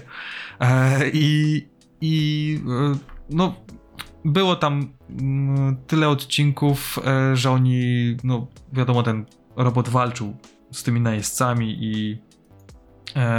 i w każdym odcinku coś tam się działo, że tego robota musieli rzeczywiście uruchomić. No ale on był w formie takiego, nie wiem jak to nazwać, w formie takiej nie wiem, samochodu takiego, nie wiem, na kołach czegoś, co wystrzeliwało sobie z tej bazy i nagle się tam zmieniał. I śmieszne było w tej bajce to, w tej anime to, że za każdym razem musieli całą sekwencję tego, wiecie, przygotowania tego robota, tego wystrzału z tej bazy, wiesz, jak tam ten pilot wchodzi w niego i tak dalej, jak on tam się przygotowuje, jak się zmienia, i za każdym razem to było pół odcinka, to było to, zawsze to było to. I na pewno była jeszcze, to też takie... jeszcze była bardzo charakterystyczna muzyczka, Yattaman, tak? Nie, akurat to było tak, to było. Ale też była dosyć charakterystyczna, jak sobie intro obejrzałem, to od razu sobie przypomniałem wszystko, więc no... I to była kolejna animacja z lat 90., znaczy z lat 70., która w latach 90. była pokazywana w Polsce na Polonii 1. No i chyba Polonia 1 właśnie słynęła z tego, że te japońskie takie starsze animacje dosyć często pokazywali na swojej antenie. Odcinków było 44, więc wcale niedługie, tym bardziej, że odcinki, tak jak większość, trwała około 20 kilku minut. Z czego połowa to sam wystrzał tego robocika, tak? Dokładnie tak. No. Znaczy wiadomo, no, trochę naciągam, ale tak, długo to trwało. I nie wiem, mówisz, że nie kojarzysz, nie oglądałeś. Kompletnie. A też zachęcam do tego, żeby pierwszy odcinek sobie obejrzeć, bo akurat to jest charakterystyczne dla tych japońskich animacji, że często w pierwszym odcinku było wprowadzenie na tyle szczegółowe i ważne, że tam z tego pierwszego odcinka bardzo dużo się dowiadywaliśmy. Że jest sobie jakiś robot, jest jakieś laboratorium, jest jakiś atak na ziemię, wiadomo kto, z kim, dlaczego i tak dalej. I to trwa 20 minut, a ty już wiesz, o co mniej więcej chodzi, i potem po prostu oglądasz i patrzysz, co tam się dzieje. Więc no, myślę, że całkiem spoko seria i no, ja pierwszy odcinek obejrzałem. No. Pierwszy odcinek obejrzałem sobie przed nagrywaniem. No. Ja to obejrzę na 100%, na pewno parę odcinków złapię, ale to może być ciekawe. Dobra, kolejna seria u mnie to jest seria, która nazywa się Slayers.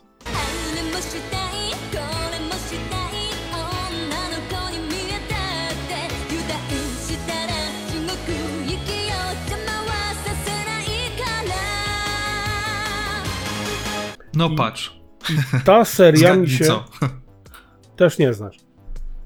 Też nie znam. I ta seria mi się bardzo podobała. I powiem ci, że podobała mi się do tego stopnia, że ubolewałem nad tym, że nie obejrzałem wszystkich odcinków, że jakieś tam mi się omsknęły.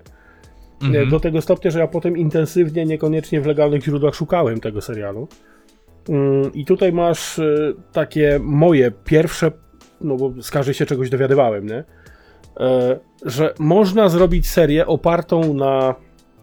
mechanice, w cudzysłowie, zapożyczonej, moim zdaniem, bo na pewno tak nie było, nie? Z Dungeons and Dragons. Gdzie masz czarodziejkę, gdzie masz rycerza z mieczem, gdzie masz kolejnego czarodzieja, który tam używa magii ziemi, a ona używa magii ognia albo czegoś takiego, że mamy tutaj jakiegoś priesta czy innego klerika, który leczy, mamy demony, które są w ludzkiej postaci albo niekoniecznie w ludzkiej postaci, mamy przeklęte jakieś przedmioty, jakieś błogosławione miecze, w ogóle no cuda na kołku tam się działy w tym.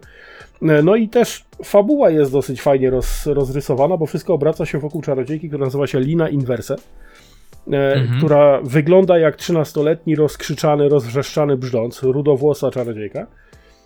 I w takich, a nie innych okolicznościach przyrody przypina się do niej trochę głupawy, ale bardzo taki szczery chłopiec, rycerz z mieczem, nazywa się Gauri. I ten Gauri ma tajny miecz, który tak naprawdę jest mieczem światła, a on udaje, że on nie jest mieczem światła. W ogóle długo by opowiadać. W każdym razie, to co zapadło w pamięć najbardziej, to właśnie taka sekwencja, która była połączeniem tego, co mówiłeś o generale Daimosie, czyli musiała się odbyć cała animacja, ale jednocześnie w tej serii ta animacja to było coś takiego jak półobrót Chucka Norrisa. Jak już się zaczęło, to było pierdolnięcie. To już było tak, że wow, co się tam dzieje, nie? I seria miała swoje wzloty i upadki, ale to, czego nie można serii odebrać, to humor. I Krzychu, humor mnie osobiście powalił na ziemię. Była sytuacja, w której rzeczona wyglądająca na 13-letnią, bardzo pełnoletnia czarodziejka jest... porwana albo, nie wiem, została użyta jako aparat dywersyjny. Koleś, Zel się nazywał, był półgolemem czy coś takiego, w każdym razie to jedna z tych mrocznych kul postaci, nie? Co ty tam sięgasz? Co? Sięgam, bo kot przyszedł i zaraz będzie coś pewnie broił. Akurat teraz, bo na tym drugim monitorze mam uruchomioną ścieżkę z Audacity, no i wiesz, tam idzie ten wskaźnik sobie tam, jak się nagrywa. On będzie łapał. No i on będzie łapał, nie? On będzie teraz łapał, więc dobrze, że monitor mocno jest przymocowany, to... Wracając, nasza rzeczona czarodziejka zostaje wykorzystana jako element dywersyjny, złapał ją ten gościu i rzucił nią w przeciwnika, rzucił nią. No. I ona leci, jak to w kreskówce, oczywiście rozdarta, te łzy tam lecą, nie? Mija tego przeciwnika, tamten kolej zdążył uciec, a ona przyklejona do drzewa, ja ci wyślę ten filmik po podcaście, obiecuję, przyczepiona do drzewa w pozycji takiej obraca się w stronę kamery i mówi: koala. Człowieku, ja spadłem z krzesła wtedy, ja pamiętam tą scenę do dzisiaj. Dobrze, że nie panda. I to sprzedali mi tą serię w tym momencie. Ja obejrzałem tyle odcinków, ile się dało. Tam jeszcze jakaś kinówka była po drodze. Oczywiście rozwijają się tam wątki romantyczne. Jest to napisane w taki sposób, że nie powiem, ninjowie się kali cebulę momentami. Tak. Także tę serię bardzo polecam. Mimo że też już swoje lata ma, no to ja nawet nie szukałem ale ja widzę, informacji, że tutaj jest kreska bardzo podobna do kolejnej serii, o której możemy powiedzieć. To jest... Czarodziejka z Księżyca. Tak, tak, bardzo podobna. Szczególnie widać po oczach, po włosach, po ubiorze. Znaczy wiesz co, i tak i nie, bo...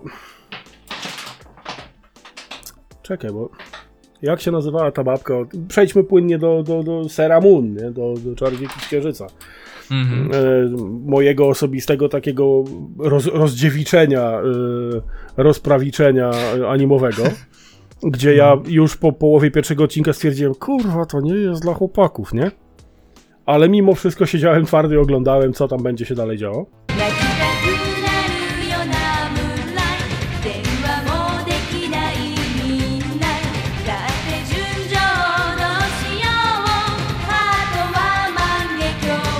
I to narysowała pani Naoko Takeuchi, tak? Naoko Takeuchi. To pamiętam, ja nawet nie muszę wikipediować.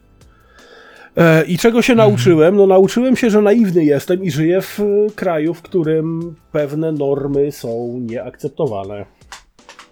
Bo widzisz, tam były w późniejszych seriach czarodziejki z trochę dalszych planet Układu Słonecznego.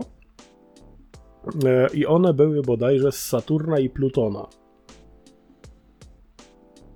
Tak czy nie? Czy nie? Czekaj.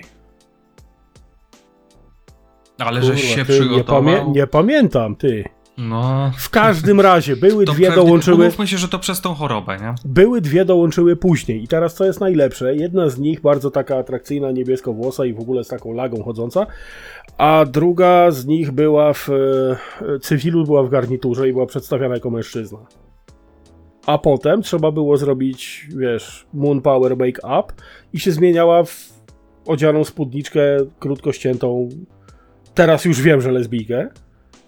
A wtedy nie wiedziałem i tak patrzę się, kurwa, ale jak to, przecież to facet był, teraz nie jest, ale wiesz, dla mojego niewinnego, niczym nieosrana łąka w Irlandii umysłu, to było coś, wiesz, nie do przeskoczenia, nie?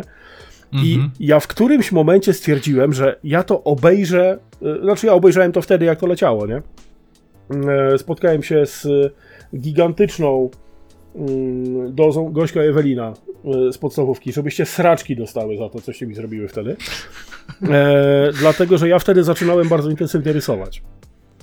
I narysowałem całą ekipę na kartce A5 i byłem kurewsko dumny z tego rysunku. I ten rysunek po prostu był w jakimś tam moim zeszycie, nie?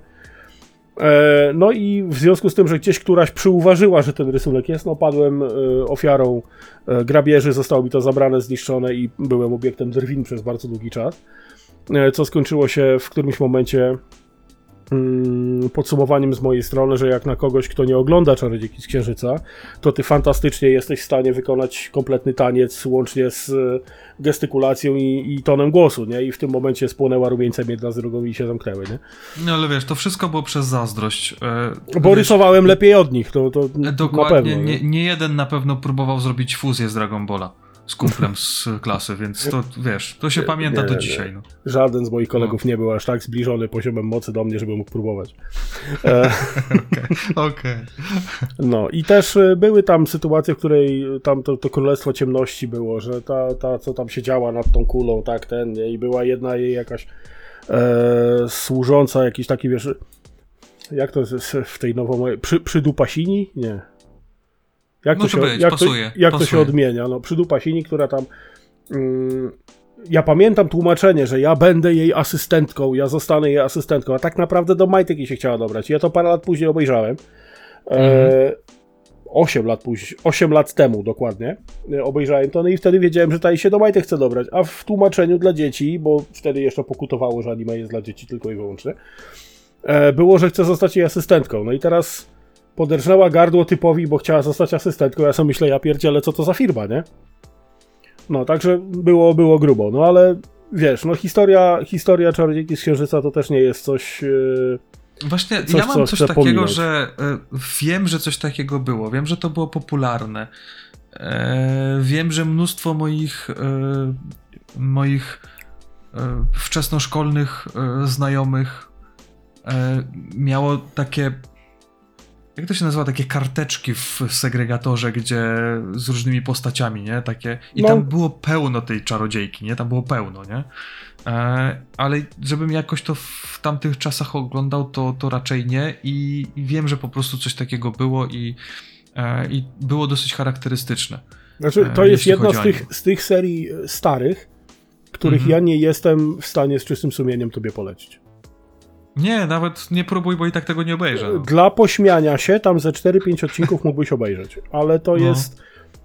No właśnie nie wiem, to w mojej opinii niekoniecznie prawidłowej Czarodziejka z Księżyca stała się...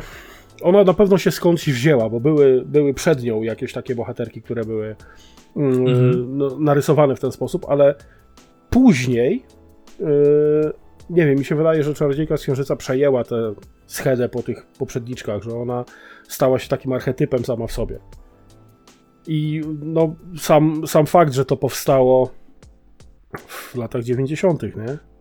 Tak, w latach 90. na 100%.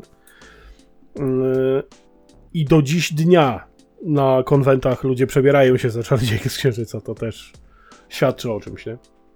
Tak, ty powiedz mi, ty nie oglądałeś tego w ogóle?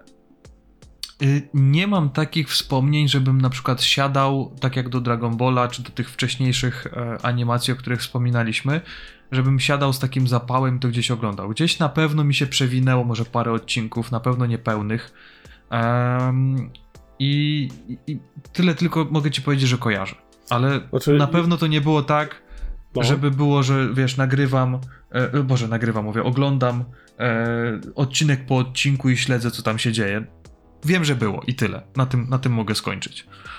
Ja się nie kojarzę nic z fabuły, nie kojarzę, kto tam grał, jak się nazywał i co tam się tak naprawdę działo i o co chodziło. Ale z tego, co ty mówisz, no to ja bałbym się zobaczyć aktorski taki projekt, jakby jakiś film się kiedyś pojawił na, znaczy, wiesz co, na podstawie tego. Kilka wersji widziałem, ale nie możemy o tym mówić przed 23. Tak. No. W sumie, ale z każdej serii się dowiedziałem czegoś nowego, z tej też. Jedna z postaci męskich, jedyna chyba męska postać, która się przewijała, wiesz, tak w miarę regularnie, to był prywatnie chłopak naszej głównej bohaterki, który nie przyznawał się do tego, że też jest w cudzysłowie superbohaterem. I w każdym odcinku polega to na tym, że ona walczy, w którymś momencie zdejmuje diadem, rzuca tym diadem przecina przeciwnika, przeciwnik się rozpada na kawałki i diadem wraca jej na głowę, nie wiadomo jak. I w tym momencie najczęściej pojawiał się Tuxedo, koleś ubrany w gajer, z kapelutkiem, z peleryną i maską. I mówi: droga czarodziejka z Księżyca, sobie pomogłem ci, nie ma za co.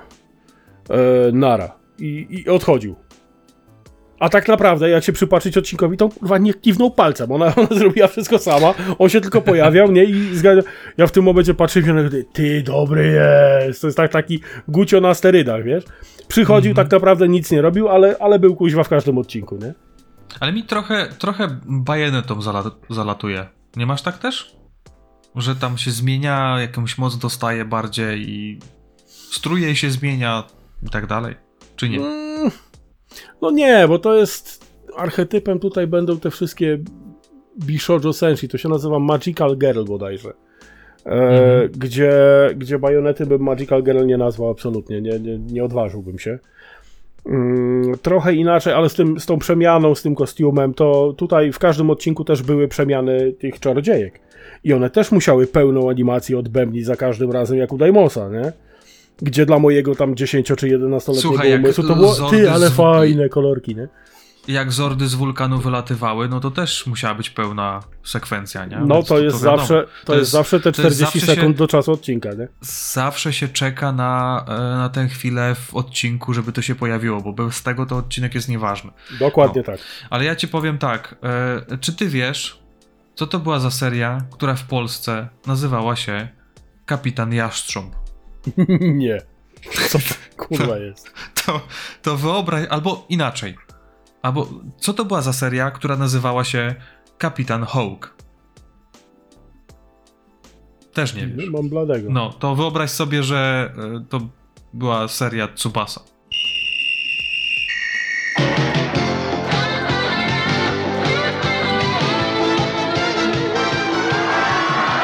Kapitan Tsubasa kojarzę. To była Kapitan tak znienawidzona Tsubasa, przeze mnie kreskówka, że po prostu koniec. Ja obejrzałem kilka odcinków, ale w ramach tematyki odbiłem się od tego po prostu rykoszetem o schałbicy. To tak jak mówiłem na początku. Kochani, jeżeli ktoś nie zna Tsubasy, gratuluję. To jest seria o piłce nożnej i czarodziejach. Nie, to jest seria o łamaniu praw fizyki. No to mówię o czarodziejach, no. Oni się nawet skurwysyny nie chowają z tym. Ja dalej czekam na mój list z Hogwartu, a te dziady potrafili czas rozciągać. Tak, prawie jak ci, co teraz ładują samochody elektryczne. Oj tam. To jest manga stworzona w 1981 roku i uważaj, przez chyba najbardziej japońskiego... Znaczy, inaczej, przez twórcę, który ma najbardziej japońskie nazwisko, jakie mi się zazwyczaj kojarzy. To jest Takahashi. Yoichi Takahashi. Tak. To jest, no kto stworzył? No Takahashi, no co, nie wiesz? No tak. To jest na tej zasadzie, nie? Ale to było drukowane w Shonen Jumpie. To miało 37 tomów. To było przez 7 lat wydawane. A sama animacja miała, uważaj, takie trochę bardzo informatyczne odcinki, ze względu na to, że tych odcinków było 128. Więc tak. I żeby nie było, przed odcinkiem obejrzałem pierwszy odcinek na przyspieszonym na YouTubie i nie oglądaj.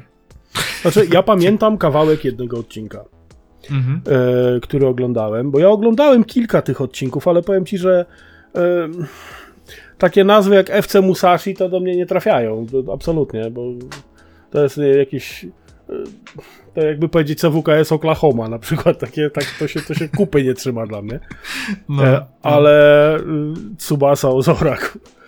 Jeden z odcinków to było rozegranie meczu między drużyną naszego głównego bohatera, a drużyną jakichś turbocyborgów. O co chodzi? To było jakieś super skomputeryzowane liceum, w którym wszystkie decyzje w trakcie meczu piłki nożnej były podejmowane przez komputer. I teraz tak, po pierwsze, boisko było nie oznaczone tak, jak powinno być oznaczone. Czyli w ogóle boisko do piłki nożnej było podzielone w jakąś siatkę, jakieś kratki w ogóle były na tym boisku. Mhm. Po drugie, wszyscy piłkarze drużyny przeciwnej mieli słuchawki radiowe w uchu, żeby mogli słuchać poleceń komputera, gdzie mają biec. Więc tak, po pierwsze, nieregulaminowe boisko. Po drugie... No doping, jakby nie patrzył, technologiczny. I to, co mnie rozbroiło najbardziej, to, że ten komputer był pokazany. I to jak na lata tam 80-90, ten komputer był bardzo taki futurystyczny. Tam było kupę lodu w ogóle w tym pomieszczeniu, bo to wiesz, wszystko musiało być super schłodzone. I co pokazywali ten komputer, jak myśli, to była za każdym razem ta sama 4-sekundowa sekwencja, że tam z tego lodu wychodziła taka kwadratowa jakaś rura, zginęła się w pół i się wpinała do czegoś. I potem pokazywali znowu tych piłkarzy, a potem znowu tiru-diru-diru, ten komputer i znowu w tym ta sama sekwencja, ten lód się tam wyłamywał i ten. I tak pierwsze, co mi przyszło do głowy, no kurwa, jak tam jest zimno, że to przypieli, odpieli, schowało się i znowu zamarzło. O co tu chodzi, nie? I tak logika mi się rozjechała z całym przedsięwzięciem, a tak jak mówię, ja nie ukrywam, że piłki nożnej nie znoszę z pasją i to absolutnie nie jest seria dla mnie. Druga rzecz, oni tam, nie wiem, to byli albo, tak jak mówię, czarodzieje, albo jacyś Jedi. Nie wiem, kto to był, ale rzut karny to było 17 minut w ogóle wykonanie.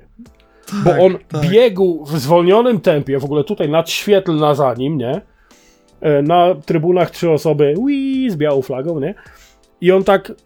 W ogóle przemyślenia filozoficzne miał w głowie w trakcie biegu tych 3 kroków do piłki. I on już zamach tą prawą nogą, już ta noga leci do przodu, tak, i ja wtedy myślę, kurwa, ty co, on będzie omawiał różnicę między, nie wiem, Kantem a innym współczesnym mu filozofem? On mówi, ja muszę kopnąć, bo jak nie kopnę, to będzie strasznie, a jak będzie straszne, a bez budulca, kurwa, nie ma pałacu, no. No i takie... No głupia ta seria jest dla mnie, niemiłosiernie. Wiem o co ci chodzi, ale to chodziło o to, że tam mają pokazać tą akcję, tam po prostu są emocje, tam oni muszą wygrać, muszą strzelić tego jednego najważniejszego gola, a ten, co stoi na bramce, musi to obronić. No ale Krzychu, my od tego to Szaranowicza mieliśmy. Wiem, ale tam piłka zmieniała, wiesz, swoją formę, tam w ogóle ona się rozciągała, ona leciała przez 5 godzin, mecz trwał 45 minut, ona przez 5 godzin leciała do bramki, nie? Więc, wiesz, zmieniała kolor, tam czasami przy kopnięciach błyskawice się pojawiały, wiesz, pogoda się zmieniała, no nie? Na tej zasadzie. I ja pamiętam z tego 2 rzeczy. Przede wszystkim był bramkarz, który grał w czopce cały czas. Rozumiesz, nie? Bramkarz, który musi widzieć, gdzie co się dzieje. On zawsze miał czapkę nałożoną na oczy. On był taki, wiesz, cwaniak. On obroni wszystko. Był taki ponury, taki cool. Tak. On był... Ten bramkarz, on nazywał się Wakabayashi. Bardzo, bardzo charakterystyczny.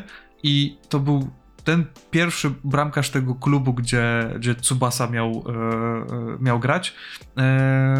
Tsubasa mu rzucił wyzwanie w pierwszym odcinku. Wiem, bo sobie przypomniałem ten pierwszy odcinek. I pamiętam też takie coś, że A kto to był? Wakashimazu. To jest jeszcze jakiś inny.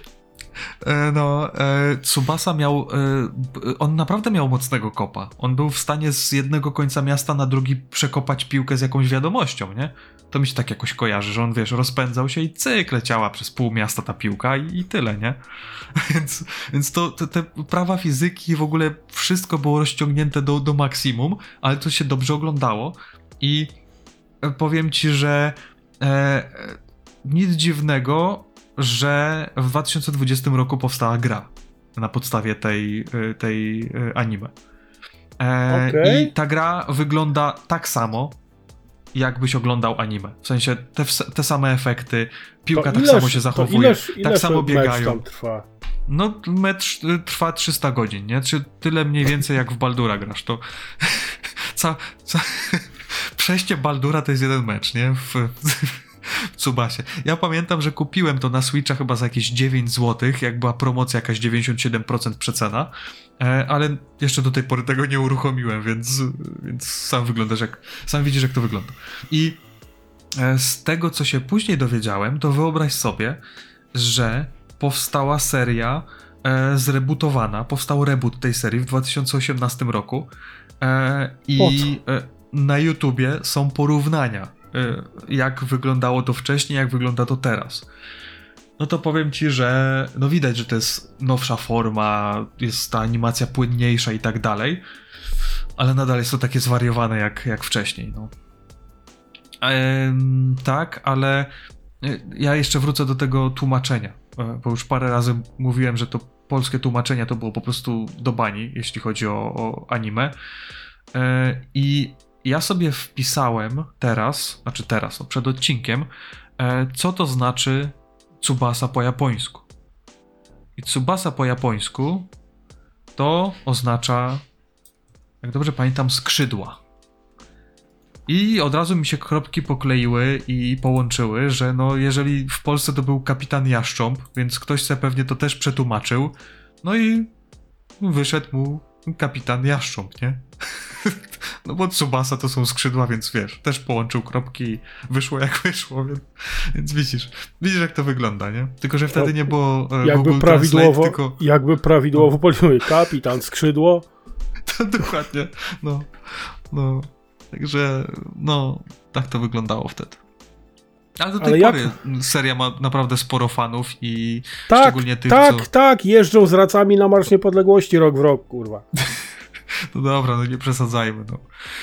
No. Na tym się wychowała cała zgraja Kiboli, która myśli, że w szaliku są w stanie pokonać wszystkich i w ogóle piłka to jakieś błyskawice i inne cuda. Nie, ale jeszcze najśmieszniejsze było to, że jak się pojawił ten reboot, on był puszczany na TVP Sport, no bo gdzie indziej, skoro o piłce nożnej, to oni łączyli te tłumaczenia i na przykład był Tsubasa kapitan Jaszcząb. O matko.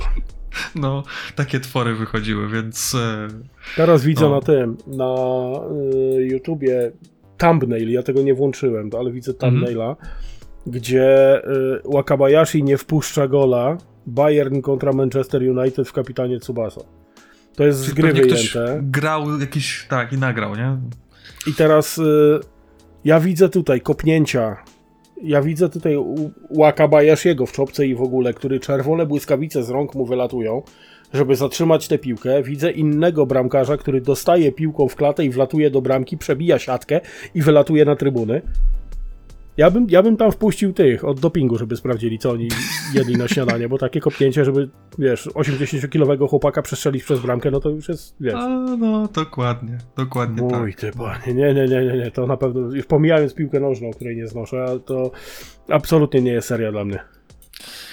No, ale dobra, z tego, co widzę, myślę... tutaj podpatruję, jednym z lektorów polskich był pan nieodżałowany Tomasz Knapik. Być może. Akurat tego nie sprawdziłem, ale dużo tych powiedzmy, że znanych lektorów z tamtych czasów, którzy też robili tłumaczenie, użyczały swojego głosu do tego, żeby przetłumaczyć jakiś film, to też w tych animacjach brały udział. No proszę.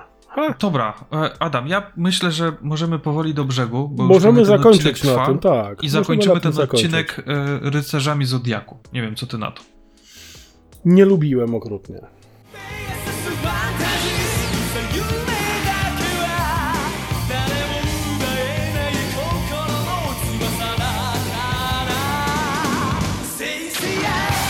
Byłem w stanie docenić wartość edukacyjną, bo jednak trochę tej mitologii człowiek liznął, jak się temu przyglądał.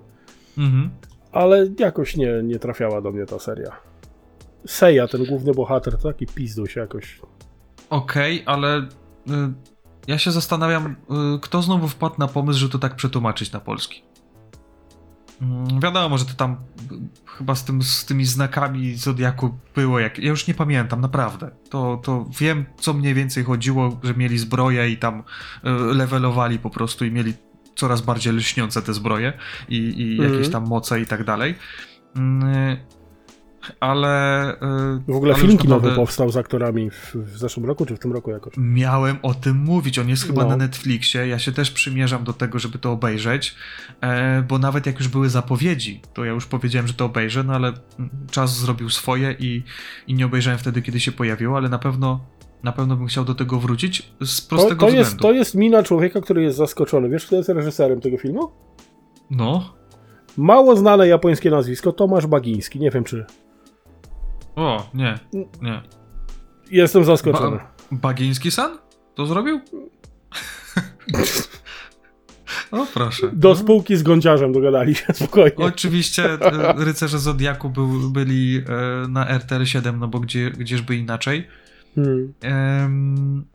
No i co więcej, ty mówisz, że co, że nie lubiłeś, ale oglądałeś? Tak, nie lubiłem, ale oglądałem, dlatego że tam było mnóstwo od nośników do... mojego ówczesnego konika do mitologii greckiej, do tam mitologia nordycka się przewijała, Asgardy, nie Asgardy, sanktuaria, takie rzeczy, nie? Właśnie ja podejrzewam, że tak jakby wszystko, co tam się działo, było na tyle zawiłe, że to było, mimo tego, że to była animacja, która była skierowana dla dzieci czy nastolatków, to była ciężka. Mam wrażenie, że tam sam ten temat przewodni taki, tak jak wspomniałeś, mitologia grecka i te wszystkie połączenia, było takie, że nie do końca każdy rozumiał, o co tam chodzi. Ja myślę, że nadal, jakbym to oglądał, to miałbym... Nie, teraz jakbyś to oglądał, to... Nie, teraz byś się jorgnął, o co chodzi, bo tak, mitologię grecką choćby przelotem ze szkoły pamiętasz, nie? No. Więc masz rycerzy Zodiaku, no to jaki tam ten Zodiak jest, no to też mniej więcej wiesz. No bo się gdzieś tam liznęło. W ogóle zagadka, jakie są dwa najbardziej niebezpieczne znaki Zodiaku? Nie. Dziobak i Terminator. Okej, no. Tak, tylko czekam, aż ktoś powie, że to nie są prawdziwe, to odpowiada, że pozostałe też nie, spokojnie. I teraz tak, całość z tego, co ja pamiętam, rozbijała się o to, że chłopak dostał nagle supermocy i pojawili się ludzie, którzy mówią do niego: słuchaj, ziomek, jesteś wybrańcem, jak to zwykle. I teraz masz tutaj brązową zbroję i w tej brązowej zbroi masz ocalić Atenę, naszą tam królową, czy kogoś tam, nie? Mhm. No i oni tam coraz to nowi, coraz to nowe znaki Zodiaku, coraz to nowe brązowe zbroje i w którymś momencie trzeba było tą zbroję brązową upgrade'ować do złotej. I oni się tam napierdzielali między sobą. Oczywiście rycerze Zodiaku byli pod sługami, byli tam sługami Ateny i oni się nie bili między sobą. Spoiler, pili się między sobą. I tak naprawdę... No ciekawie to można obejrzeć, było kilka postaci, które mi się bardzo podobały, a których imion nie pamiętam kompletnie, była tam jedna dziewucha, która albo próbowała sobie je zabić, albo z nim trenowała i miała maskę taką srebrną zrobioną, zasłaniała jej całą twarz i wszyscy wiedzieli, że to ona jest, że on ją zna bez tej maski, ale udawali, że się nie znają i w ogóle, nie? I powiem ci, że ja ten film planuję obejrzeć. Nie wiem, kiedy to mi się uda zrobić, ale ja to planuję obejrzeć. To ja myślę, że my to obejrzymy. Znaczy, nie wiem, czy to jest film, czy to nie jest jakiś serial. Nie wiem. Kurde, trzeba sprawdzić, ale podejrzewam, że to jak obejrzymy, to na pewno zrobimy, no mówię ci z tego, bo raz, że oboje chcemy to obejrzeć, jeszcze nie oglądaliśmy. A wiem tylko tyle, że to jest na Netflixie, więc trzeba będzie to zweryfikować. I z tego, co kojarzę, to w Japonii było tak, że niektóre anime były kierowane do chłopaków i niektóre były do dziewcząt. To było takie nawet wyróżnione, to miało swoją nazwę jakąś. Shonen, shonen, czyli chłopak, i shoujo, czyli dziewczynka. I to był typowy, wiecie, no jak to było coś kierowane do chłopaków, to były walki, były jakieś tam roboty i tak dalej, bitwy i tak dalej. Nie? Niekoniecznie, bo Czarodziejka z Księżyca była bardzo shoujo i tam też były walki. Tylko ciężar był nastawiony na co innego. Tak jak masz w Dragon Ballu, oni cały czas chcą być silniejsi. Tutaj w Rycerza Zodiaku masz misję do wykonania, co nie? A w Czarodziejce z Księżyca, no dobra, pokonałam ją, to idę, pójdę z nim na randkę, czy nie pójdę z nim na randkę? Wiesz, takie jest naprawdę stereotypowe spłycenie tego wszystkiego. No, to ma swoją nazwę. Nawet tutaj, z tego co widzę na Wikipedii, jest odbiorcy podpisane shonen. Czyli przeznaczone głównie dla chłopców. No. No, co nie zmienia faktu, że też można się całkiem nieźle ubawić. Ja bym bardzo chciał jedną mangę, żebyś ty przeczytał. Przeczytał? Tak. Nie wiem, czy mi się uda znaleźć źródło takie, żebyś ty przegryzł się przez to w miarę normalny, jakiś taki mało bolesny sposób. To jest bardzo stara manga, też z lat 80. Ranma 1/2. Nie zapamiętam pewnie teraz, ale... Nie, ja ci to wyślę oczywiście. No. To jest Ranma 1/2 tak naprawdę, ale można to jako ułamek przeczytać. Nie? Jest śmiesznie, jest wesoło, można się całkiem nieźle przy tym ubawić. I to jest też seria z lat 80, kreska jest bardzo charakterystyczna, ale zaskakująco wciąga. Wiesz co, czy my mamy jeszcze jakieś serie tutaj wpisane? Myślę, że możemy na tym zakończyć, bo podejrzewam, że to nie będzie jeden tylko odcinek, a może nie o japońskich, ale tak jak na początku wspomnieliśmy, że na pewno chcielibyśmy o niejapońskich animacjach, bajkach też trochę poopowiadać. Tylko teraz czy my wejdziemy w ten nieszczęsny grajdołek Hanna-Barbera, czy niekoniecznie? No teraz jak powiedziałeś, to tam naprawdę było tego sporo. Cartoon Network, no i te różne sprawy, no. Powiem ci, Cartoon Network mniej, ja bardziej bym szedł w stronę zwariowanych melodii, bym szedł w stronę Hanny-Barbery. To jest to. Dobra, dobry pomysł, to będzie ciekawy odcinek. Wiesz co, na czym się jeszcze zastanawiam, tak na sam koniec, że ciężko z tych animacji, o których rozmawialiśmy, czy w ogóle ze wszystkich, ciężko jest zrobić film aktorski. Bo zobacz, że wszystko, co się pojawiło do tej pory, jest po prostu klapą. To jest takie ale to, albo totalna klapa, albo takie no dobra, obejrzałem, no jest okej. No. Tak, wydaje mi się, że to wynika z tego, że film jako forma jest cholernie zwięzły. A seria sama w sobie z racji właśnie tego, że jest kilka odcinków bądź kilkanaście odcinków, ten rozwój postaci pokazuje w nieco bardziej rozbudowany sposób. I teraz jeżeli ty próbujesz nawet, nie wiem, polećmy Michaelem Bayem, w 3,5 godziny filmu zamknąć serię, która ma na przykład 200 odcinków albo 30 tomów mangi, no to jest siłą rzeczy nie do zrobienia. Robienie serialu z wykorzystaniem aktorów, z wykorzystaniem tej fabuły, żeby to miało sens, no nie ma sensu, bo już powstało anime, więc no budżetowo to się nie będzie spinało, więc trochę tak. Przerobienie tego... Od razu mi się przypomina Dragon Ball Ewolucja. Dragon Ball Ewolucja to jest dramat sam w sobie, ale był zrobiony film Bleach. Ty serii Bleach nie znasz na bank, też polecam zapoznać się, zabawne. Chyba jeden z tak zwanej wielkiej trójki ostatnich lat. W każdym razie jest tam historia chłopaka, który w takich, a nie innych okolicznościach widzi duchy i musi z tymi duchami walczyć. No i teraz seria sama w sobie to ma 4 różne tak jakby serie w sobie. To jest wszystko rozciągnięte na, nie wiem, 680 odcinków serialu. I ty weź to w 90 minutach zamknij, żeby to miało sens. Więc jak ja to oglądałem, to mi się wydaje, że oni dojechali mniej więcej do 6 odcinka. I to był cały film. Więc czy jest sens robienia filmu, który pokazuje tylko intro? nie wiem, bo jeżeli chciałbyś pójść dalej, no to pewne rzeczy musisz przeskoczyć. Jeżeli te rzeczy przeskoczysz, to ludzie nieznający serii Boże, no, to by kurwa jak, typowy bez film sensu, dla fanów, nie? No właśnie, i teraz filmy dla fanów najczęściej kończą bardzo tak jak zwykle. No. Niestety. Dobra, kończymy, Krzychu, bo jest 2 godziny bite prawie, że... Tak, kochani, dziękujemy wam za poświęcony czas. Jeżeli macie propozycje innych tematów, dajcie znać. Pod odcinkiem, w komentarzach na Spotify'u. Można nas znaleźć na socialach. Wszystko jest na ekranie bez większego problemu. Zapraszamy na naszego Discorda, zaproszenie też będzie, zapraszamy na fanpage'a na Facebooku. Mamy Patronite'a, można zerknąć. Co jeszcze mamy?